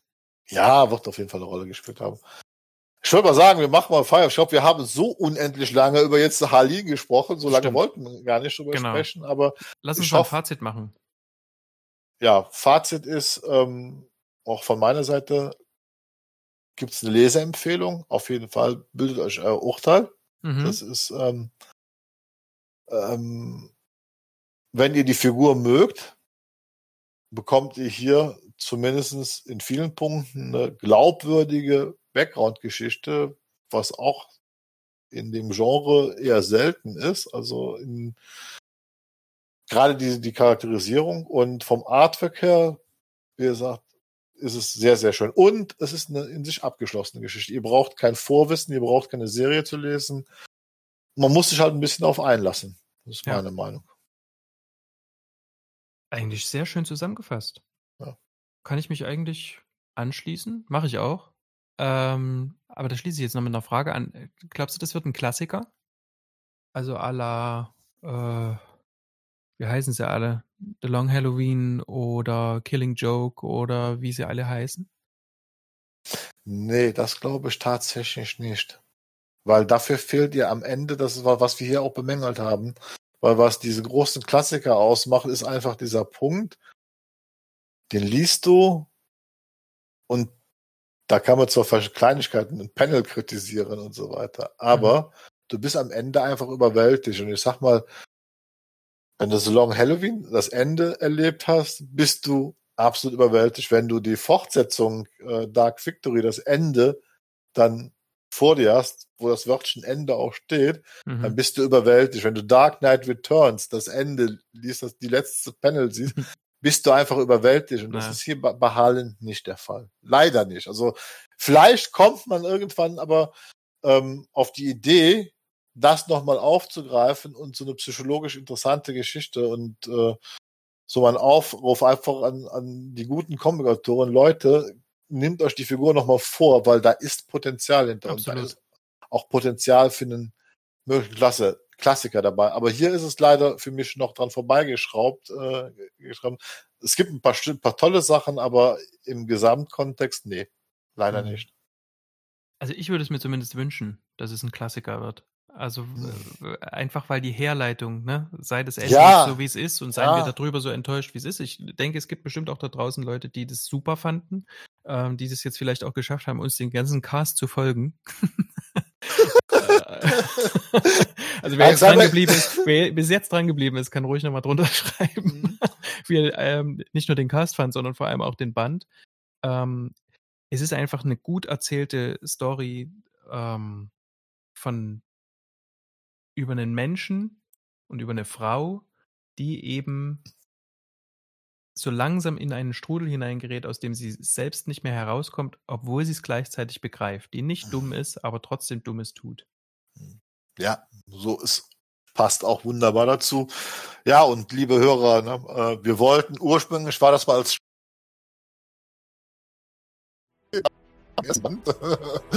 ja. ähm, aber ich glaube, hat nicht funktioniert, ich glaube, aber ich hoffe, dass unsere Liebeserklärung an diesem Comic einfach jetzt so viel Impact hinterlässt, dass Panini ein paar Bände nachdrucken muss. Äh, und dass ihr euch das dann, dann auch mal durchlest. Deswegen. Ja, und ansonsten würde ich sagen, vielen wünschen wir einfach Zuhören. vielen Dank fürs Zuhören und fürs lange Durchhalten. Euch, ja, genau. Ne? Und verzeiht uns unsere ja, uneingeschränkte Liebeserklärung an, an Harley Quinn. so sieht's aus. Macht's gut. Bis dann. Ciao. Ciao.